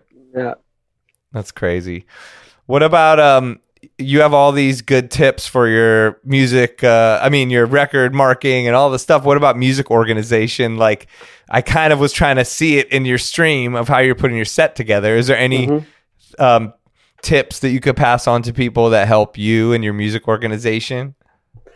Um, I so I have um, I download music and I put it into not into iTunes. That's the first thing. I don't use it at all. Okay. Because I had big problems with it all the time, M- missing. Cre- you know, I tag my stuff uh, a lot, and if you change stuff in Serato and then the ID tag get changed in iTunes, then it moves some to some different locations, stuff like that. So I don't know. I don't right. uh, use iTunes. Um, so what I do is I have a year folder, a monthly folder, and I just drag in stuff. And then if I import new music, I tag it correctly, I set the beat grid correctly, uh, put the genres, and if they have relations to other track, I also like put it in the comment box. So I'm really, you know, I'm I'm I'm really organized with that. And then um, what I do is um, I have some um, sets that I play over and over again. I call them my performance crate, and the yeah. performance crate holds sub crates with little mini routines or mini mixes, like five or six tracks that fit together very well. Okay. And um, uh, if I get new tracks that will work with them, I just add them to the mini sets. And when I go to a show, I have like five different intros, and then I can, and then I go with these mini sets and put them together as they will be like s- single songs, you know. So if I go into that routine, I play these five songs, and then I can go after that to wherever. And uh, that was the way I was DJing when I was playing a lot of clubs but uh, it has changed so drastically um, since I became a festival DJ because, uh, believe it or not, I became a lot of fans because of the festival shows. Mm-hmm. And they came to my club shows, and the club owners told me to don't play my festival set because it's a festival set. It's not a club set. You know, right. this is different vibe. But people came to see me play the festival stuff again. They wanted like to get wild and stuff, you know. And yeah. the club owners booked me because of my three style background, know that I'm a good club DJ. So I had this uh, misery that uh, I had to like play for this crowd and that crowd, and also the people that don't give a fuck about the DJ at all. They just there to drink, yeah. And I have to like uh, make it work. And uh, that's when I started uh, to have fixed sets that holds a lot of my own tracks and have edits of my own tracks that are very popular songs like Old Town Road drops into one of my songs. A oh, little similar see. to what Benzi is doing with his yeah. edits, but I don't use uh, so hard drops. And uh, because simply won't work in German clubs. Uh, right. Uh, but um, um, I I uh, have sets that are basically done, and I just see if they work or not, and then I go with what I feel like, and I just yeah. go with it. In clubs, usually I let the music breathe a little bit more. But if I've been booked for a showcase, especially if they put the three style tech on it, I always feel the pressure for that sure. I have to show off, you know, and and uh, play my stuff and also always want to take the chance and play my own music. Yeah, Sometimes I play you know, I play the stuff and I already know they won't like it, but you know, fuck it, I just do it. and, yeah, uh, yeah. So that I have, sense. I have prepared sets that I can play from. I have these mini sets that I can use, and I have uh, the folder where the the last tracks that are added to my collection. And the big rule that I live by is to don't add any music to your Serato that you don't ha- uh, don't like, because when I got Serato, I put all the MP3s I could find in my Serato, so I have it just in case. And it, I, I found that I lost my style. You know, when yeah. we were on vinyl, we just bought records that we really love, and every DJ had its own selection. Yeah, so true. And uh, was, you know, was known for this and that. And uh, since I live by that code that uh, I say, yo, if I don't like the record, I don't put it in my Serato. Uh, I gained way I gained way more fans because yeah. I was different to the other DJs, and I think this is a big big selling point to be different. You won't be loved by all the people, but you will love lo- be loved by the people that will matter to you and you matter to them. You know, yeah. does it make sense? Yeah, it makes perfect sense. I mean, you could try to be ev- everything to everyone, but you will never be, you know, and you'll just disappoint them and disappoint yourself. But if you want to be happy, you have to follow your own genuine thoughts and likes, and then the right people will be attracted to you. Yeah. Sometimes I even end up on the stream playing a song that I have on my computer and I, I play it and I'm like, oh fuck, I hate the song. I just delete, play the next one and delete it right away because I never want to, you know. Yeah. Sometimes you you you know you get promos and you. I know. I gotta clean out my. I keep telling myself I work on it, but it's so so much music. I'm like, oh, how can I? I almost want to restart my whole library. Oh, you don't. Scratch. You don't have to. I can. uh I can uh, explain you a way way where uh, how you can uh, do this really c- quickly like you, in okay. only a couple of hours. Uh, what you basically need to do is, if you are organized with all your tracks in crates, basically what you need to do is uh, take all the important crates and t- drag all the uh, songs that you have in these crates into one big crate.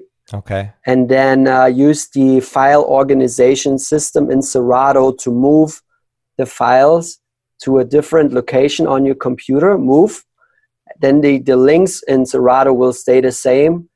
And all the others that are in the old location, because you have moved all the important stuff, you can delete and then they will show up as missing files. And then you can just delete, the, uh, the, the, the, the broken links and then your library is clean.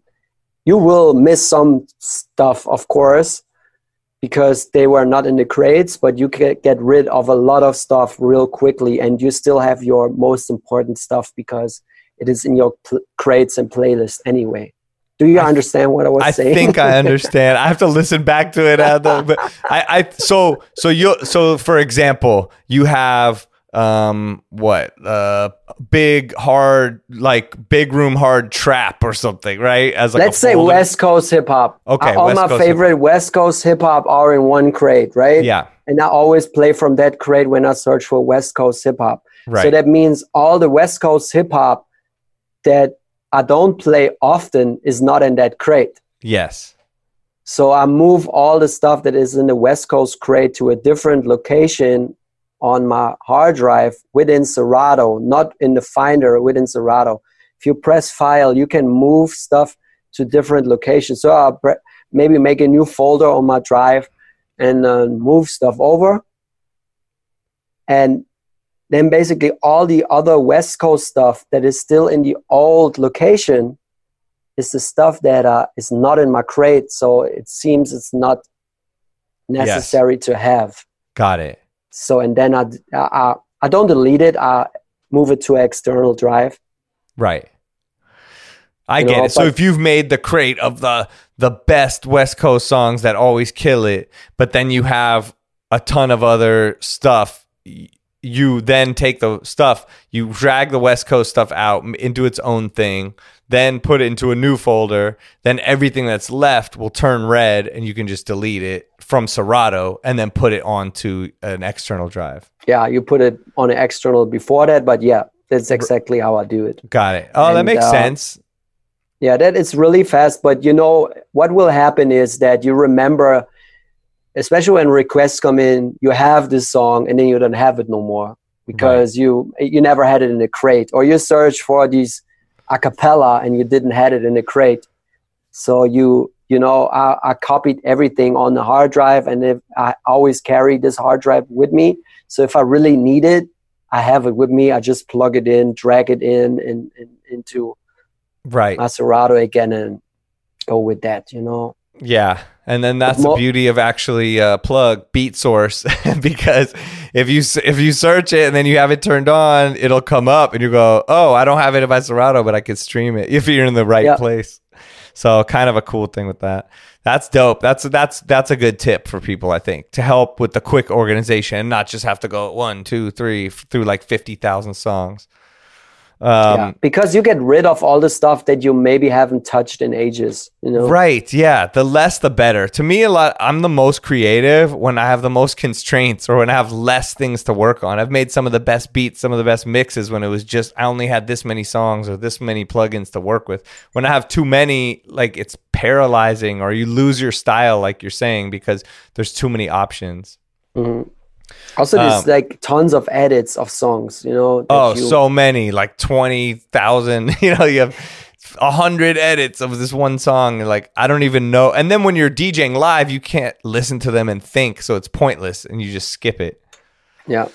Um, what I had a couple more uh, internet questions and then we can get to a little more things and uh, get out of here because I know it's it's after midnight out there. Um, I don't want to be you and edit this shit. what? Oh yeah. Well, it's all good. It's uh definitely this is it's a podcast, so we just let it like you said, we let it breathe, just like the songs in the club. Okay, fine. People are gonna listen to all this. If they don't want to hear something, they can fast forward through. We, you know, any little parts where something happened where we got stuck, we'll edit out. But um, people are gonna hear all this pretty much. Um, so uh, someone asked, B. Lawrence Dub asked, Are you still partnered with SoundSwitch DJ? Is that something you're still doing? I talk to I talk to Matt uh, from time to time, yes, because uh, I really like the idea of SoundSwitch. Mm-hmm. Uh, I tried to use it on a fest on my festival um, show two or three years ago, but it, it turned out that it is working very well with lights that you travel with, but it's really hard to uh, program it into uh, existing light rig, especially oh. on festivals. Because on right. festivals, this is we don't talk we don't talk about ten lights of twenty. We talk about hundreds or even yeah. more lights, and this is a little bit too much to handle, or it was a little bit too much to handle for SoundSwitch at that point. I'm not right. sure about in later versions. They're working really hard on it and it's really impressive. And i also wanted to use it for my twitch streams. Yeah. But uh, what the problem was for my twitch streams is that uh, the more light you have to go on and switching pictures or let's say frames your camera and your encoder on your computer has to work more yeah. and your your picture gets blurry. So that's why i didn't use it uh, in my streams no more. That makes sense. But yes i talk to them very often and i think it's great. And if you have a fixed in, environment or club or you travel with your own lights fuck this is amazing. Like for yeah. real. I love it. I, I really love it is a so, great idea. And this is the stuff that really let me sit in my studio, work on this stuff on pro- programming, and it's uh, it's really awesome. I love SoundSwitch DJ. Yeah, dope. Um, yeah. Well, I mean, people should look it up if they haven't already. But uh, I'm gonna I'm gonna look into it more too. I know what it is. I've like seen it. I follow them online, but yeah, uh, what it basically is is you can link your Serato tracks to a light script. So basically, you can either use auto scripted loops mm-hmm. that are running with the BPM and the beat grid, right. or you can script for each and every song the own, uh, own light script. So you know the buildup is going to be crazy, and then the hits yes. can, be minimal and one Yo. thing. Yeah. And they added this crazy feature. This is called auto script, where it reads the track and the energy, and uh, wow. scripts the track for you, and it works very accurate. That's it's really dope. cool. That's I have a dope. video on my YouTube channel using it, and you guys should really check it out. Especially if you're a mobile DJ. We don't have this in in, in, in as in my scene in, in in Germany. We don't have this so much, but I know it's a big thing in the states where a lot of DJs traveling with lights, yeah. and I think it will make a huge huge difference if you use uh, something like a SoundSwitch to control your your lights uh, with uh, DJ software. Yeah, it's really great. I agree. Mm-hmm. Um, all right, someone else, Shailene Kim asks, "Will you do some intro to uh, DJing lessons, teaching newbies the basics of DJing?" Are you going to go back and, and help some people out out there? I always try to help. Um, and um, I, I don't want uh, you know it's, it's it's weird to say if I would have more time I would do this more often because we you know everyone is at home now not DJing yeah. so we should have a lot of time mm-hmm. but uh, um, I'm I'm busy doing other stuff and um, I, uh, uh, what I want to do is like put more stuff like that on my YouTube channel yeah um, but I think if uh, people ask me for uh, the perfect tutorials to learn scratching or the perfect uh, videos to learn DJing, I always recommend the videos uh, on on YouTube that already have been made. Like for example, Carlo Atendido, a former three style champ from the Philippines, does a really good uh, YouTube vlog where he explains. Um, so-called pro routines on budget controllers for example. So he breaks down stuff that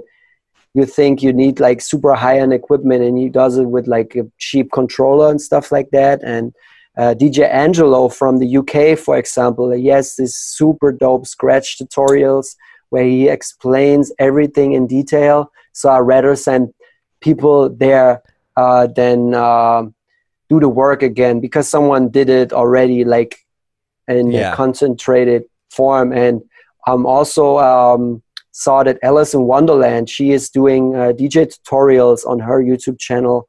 Oh, wow. As well, and explaining the very, very basic stuff on CDJs and beat matching and stuff like that. And it's That's also cool. she she's a nice person and um, yeah, she is also very um, entertaining to watch because the way she is, you know, it's I totally. love to yeah uh, listen to her, and I always watch it. And uh, yeah, I agree. Yeah. No, so she's dope. If, yeah, if you if you if you want to like learn stuff like that, there's a lot of um, knowledge on on YouTube already. I wish I had that when I started. oh my god, me too. I had nothing like that. I mean, I had no idea what the pitch fader was for. I was just same. cutting records. I was just cutting the next track, and I, I never used that shit till I saw a DJ actually putting two records seamless, seamlessly together for a longer time than the second, you know. That's crazy. When did yeah. you start DJing? Um, the first half of my life was all about soccer. I wanted to become football player Oh, and man. then I discovered that's, that's my son. My son is like you. I'm yeah. like, you want a DJ? He's like, no, I'm playing soccer. Yeah, and then uh, I discovered uh, DJing through German hip hop and rap, and then I got me turntables and stuff, and then and it was I was like 16, 17, and then I started with music. You know, fun fact: uh, in Germany, when we going to to high school, you can decide what classes you will keep and which one you will skip and not skip music that's so funny and then now yeah. this is your job yeah that's crazy Um, someone else asked, I think their name's Jan Mir, I'm not sure how you say it, but they said, Do you use hearing protection when you perform on stage? Yes. I so, started doing that. Like what? Uh, earplugs or in ear monitors, or what do you do? When I was DJing for a band, uh, I had custom, I uh, got custom earplugs, and I really liked them. But the problem is always that you have you have bass in your ear, but not the same bass that you hear outside, and right. it's confusing if you have these big subs, some uh, meters in front, especially outside. Um, it creates a, a weird effect that makes sounds everything slow because the bass is away from you and the music, the highs and mids are so direct in your ear. Everything sounds slow. So right. uh, what I got during my live shows for the band, I got a, a board, a bass board where I was standing on. It gave me bass vibrations to my body, and that was working. But it is not so easy to get um, on festival stages. So what you have to do to do there is like to crank up the monitors like crazy, so you get the bass. And to be honest, I'm not really feeling that. Uh, so what I did, I. Uh, uh, started DJing with hearing protection to just lower the volume of the, the monitors and it worked really really well for me and um, it um, but so you still it, dj with earplugs but lower monitors it's it's ear pro- hearing protection. It's oh, okay. not i don't use headphones and it is because also very often you don't have the mic plugged in your mixer so you don't have the the mic on your your ear. You can't hear yourself you know? Yeah. So and you also i don't want when i play a festival you know i want to like the, sometimes the stage is is big. You have to run around and you yeah. i don't want to plug in and out all the time right and also i i don't want to have like these little like uh, I don't know, say it radio type of thing where you plug in. I don't want to have that stuff. I don't want to make it complicated, but I also don't want to ruin my hearing. So I'm using uh, ear protection. Uh, and actually, the best, the, the ones that works best for me was where uh, a, a, Christmas gift by Serato. Um, they uh, had these little thing. Um, sure if I have it here um, it's a, I think, a pretty cheap ear ear uh, ear or ear protection. Yeah, silicon or something like that. I don't know if, if say it right, but you plug yeah. it in and it, it just lowers everything. So it's not custom. Can, they're not custom. It's just. I like have custom ones, but uh, but the, uh, these uh, other ones are better. Just the basic. For me, they work better. I like them more because right. also when you talk a lot of, on the mic and you have the custom made and you you every time you talk your ear it's channel so is also it moves like opening, right yeah i know that you, that always messes with me then it's opening your ear channel and then the loudness gets in and out yeah, and i had the right. feeling that my ears were ringing even if i was uh, wearing the protection and so uh, i got these the serato ones let me see yo here we have them Oh. Earpiece. Okay. Uh, thank you, Serato. And um, they came in this little box and they look like this. You know? Oh yeah, just like kind of a more basic, not custom, yeah. but but they have filters, you know, and right. So they're blocking a certain amount of decibels, yeah, a certain amount they, of loudness.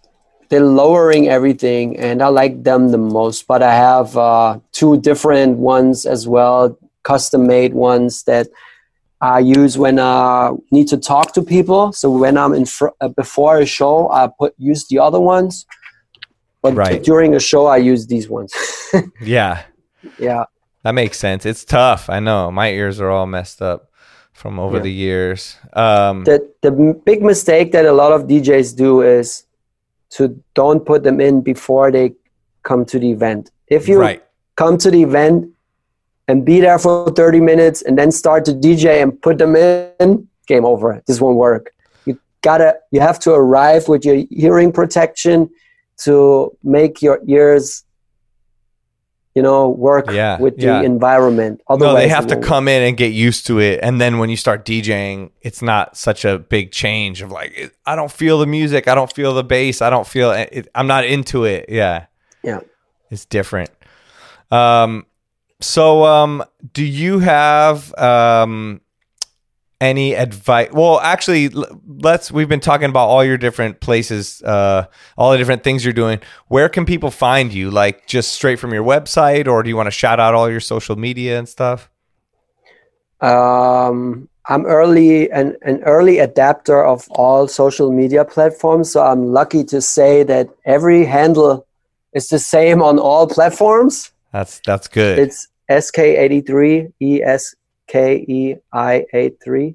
okay. Uh, Twitter, Instagram, um, Facebook, SoundCloud, Spotify, yeah, all Apple of it. Music, uh, Twitch, YouTube. Right, YouTube. Um, all right. you know, so, I'm yeah. I'm still I'm also one of the guys who have youtube.com slash eskei83 because it was like that before. You don't get this no more. It says youtube.com slash eskei83. You don't get this no more. That is yeah, that that is cool. Uh, and uh yeah, I'm basically Um, on on all the platforms creating a lot of content on YouTube because I think it's uh, uh, a platform that where the content actually stays longer than 24 hours. You know, everywhere else it's gone, like Yeah. right after you posted it. You know, I know it's crazy. 24 hours later, boom. Have gone. you had problems like with YouTube pulling stuff down or muting it or at all? Only a very very few, like Beatles, for example, stuff like that. Right. Um, but uh, I'm That's- that's lucky good. to. What do you say? Oh, I was saying that's good to know. Like Oh, okay, for yeah. people that want to take their Twitch sets and put it on YouTube and stuff. Yeah, so yeah, what I do is uh, I'm lucky that uh, I can monetize my content on YouTube, and it's kind of awkward. But if you're able to monetize stuff on YouTube, uh, you can you'll be actually more safe with DJ mixes than if you don't monetize stuff. Because if you be able to monetize stuff, you can upload DJ mixes, and what will happen is they will claim all the tracks because of content ID, Yeah. and then the original right holders get the money of the monetization, and the mixes will stay online. So you Oh, basically create content for them to generate revenue. Yeah. So that's why um, all of my mixes stay up on on YouTube. But how do you get it to uh so they know what you're playing or or something like that? Oh, it happens if I upload a mix to YouTube. The content ID system of YouTube scans the mix itself, Oh and I will get tons of emails that yo your your your video this and that is Oh, claimed by this and that record company for this and that track. got it. Nothing happens to your account status. This is not a copyright strike, but they will monetize your video. Right. That is what will happen, and it is actually a pretty dope solution. That's uh, but what you have to achieve is a YouTube channel where you can monetize. And that means you, I don't know where are the follower goal is to Right. achieve this, but you have to have a following on YouTube to be able to do this. And you, you have to uh, upload your mixes and monetize them. But yo, I got I got copyright I got a copyright strike for uh, my Old Town Road mashup with my song Rave, where they said this is kind of awkward because he spread the song all over the internet himself, and now uh, the the channels that posted yeah. the song get a strike. That was one of the songs where I got a copyright strike for. That That's was, so funny. Of all the songs. Yeah, that's crazy. and all- I I got and and if you get like sometimes you get uh, one song in the mix blocked, and then you can decide what you're gonna do. You can either uh, mute it because you still own the right to the picture, but then there will be silence. Or the other option is to cut the part that they found just out, and then it will skip to the. Right. You will have a skip in the mix, but you know Yeah. It's better than it just being gone.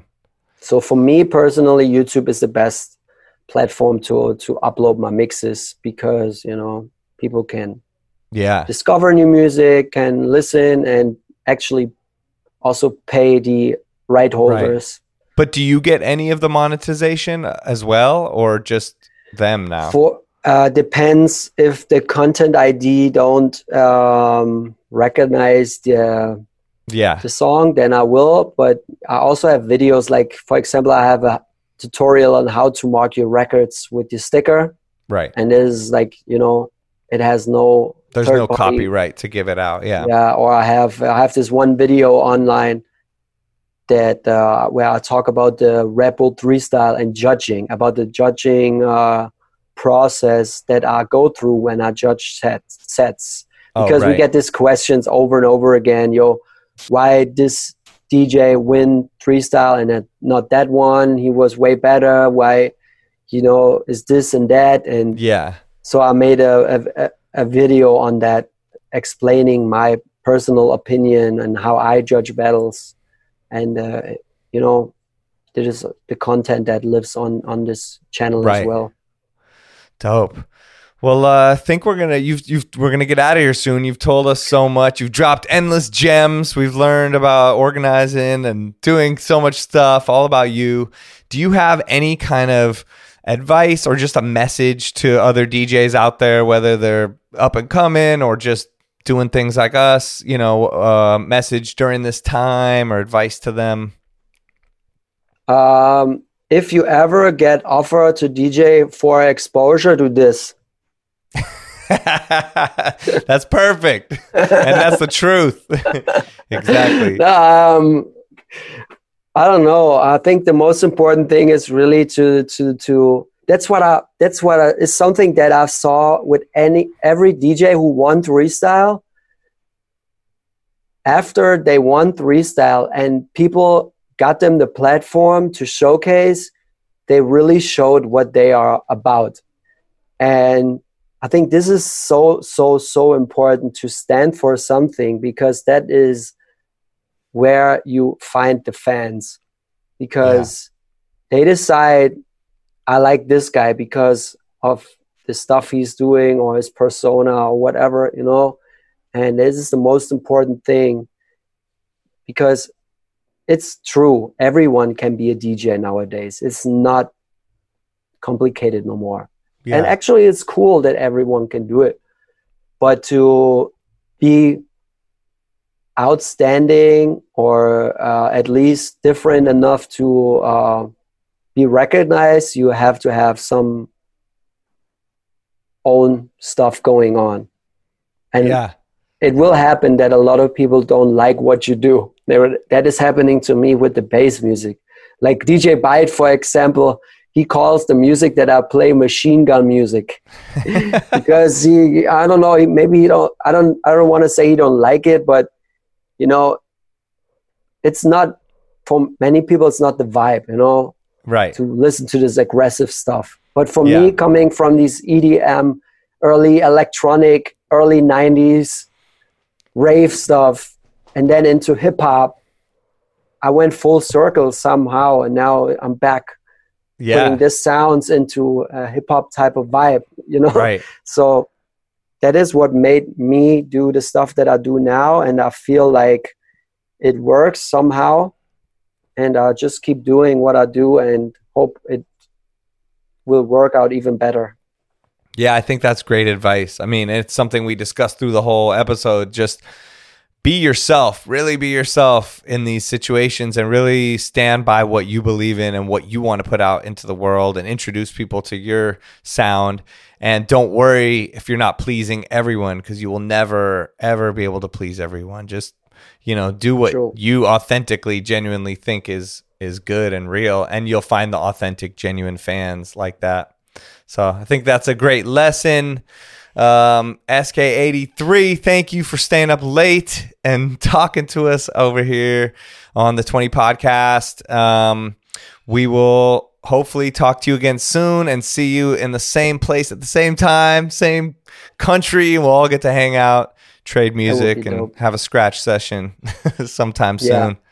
Yo, Spider Man, thank you so much for having me. It's a big honor. I'm a big fan of the show, and I watch it uh, very often uh, I tune in and you guys dropping uh, so much knowledge um, all the time. So I'm super proud to be on the show. Thank you. Oh, well, thank you. I, I mean, it's an honor having you on here and thank you for those kind words.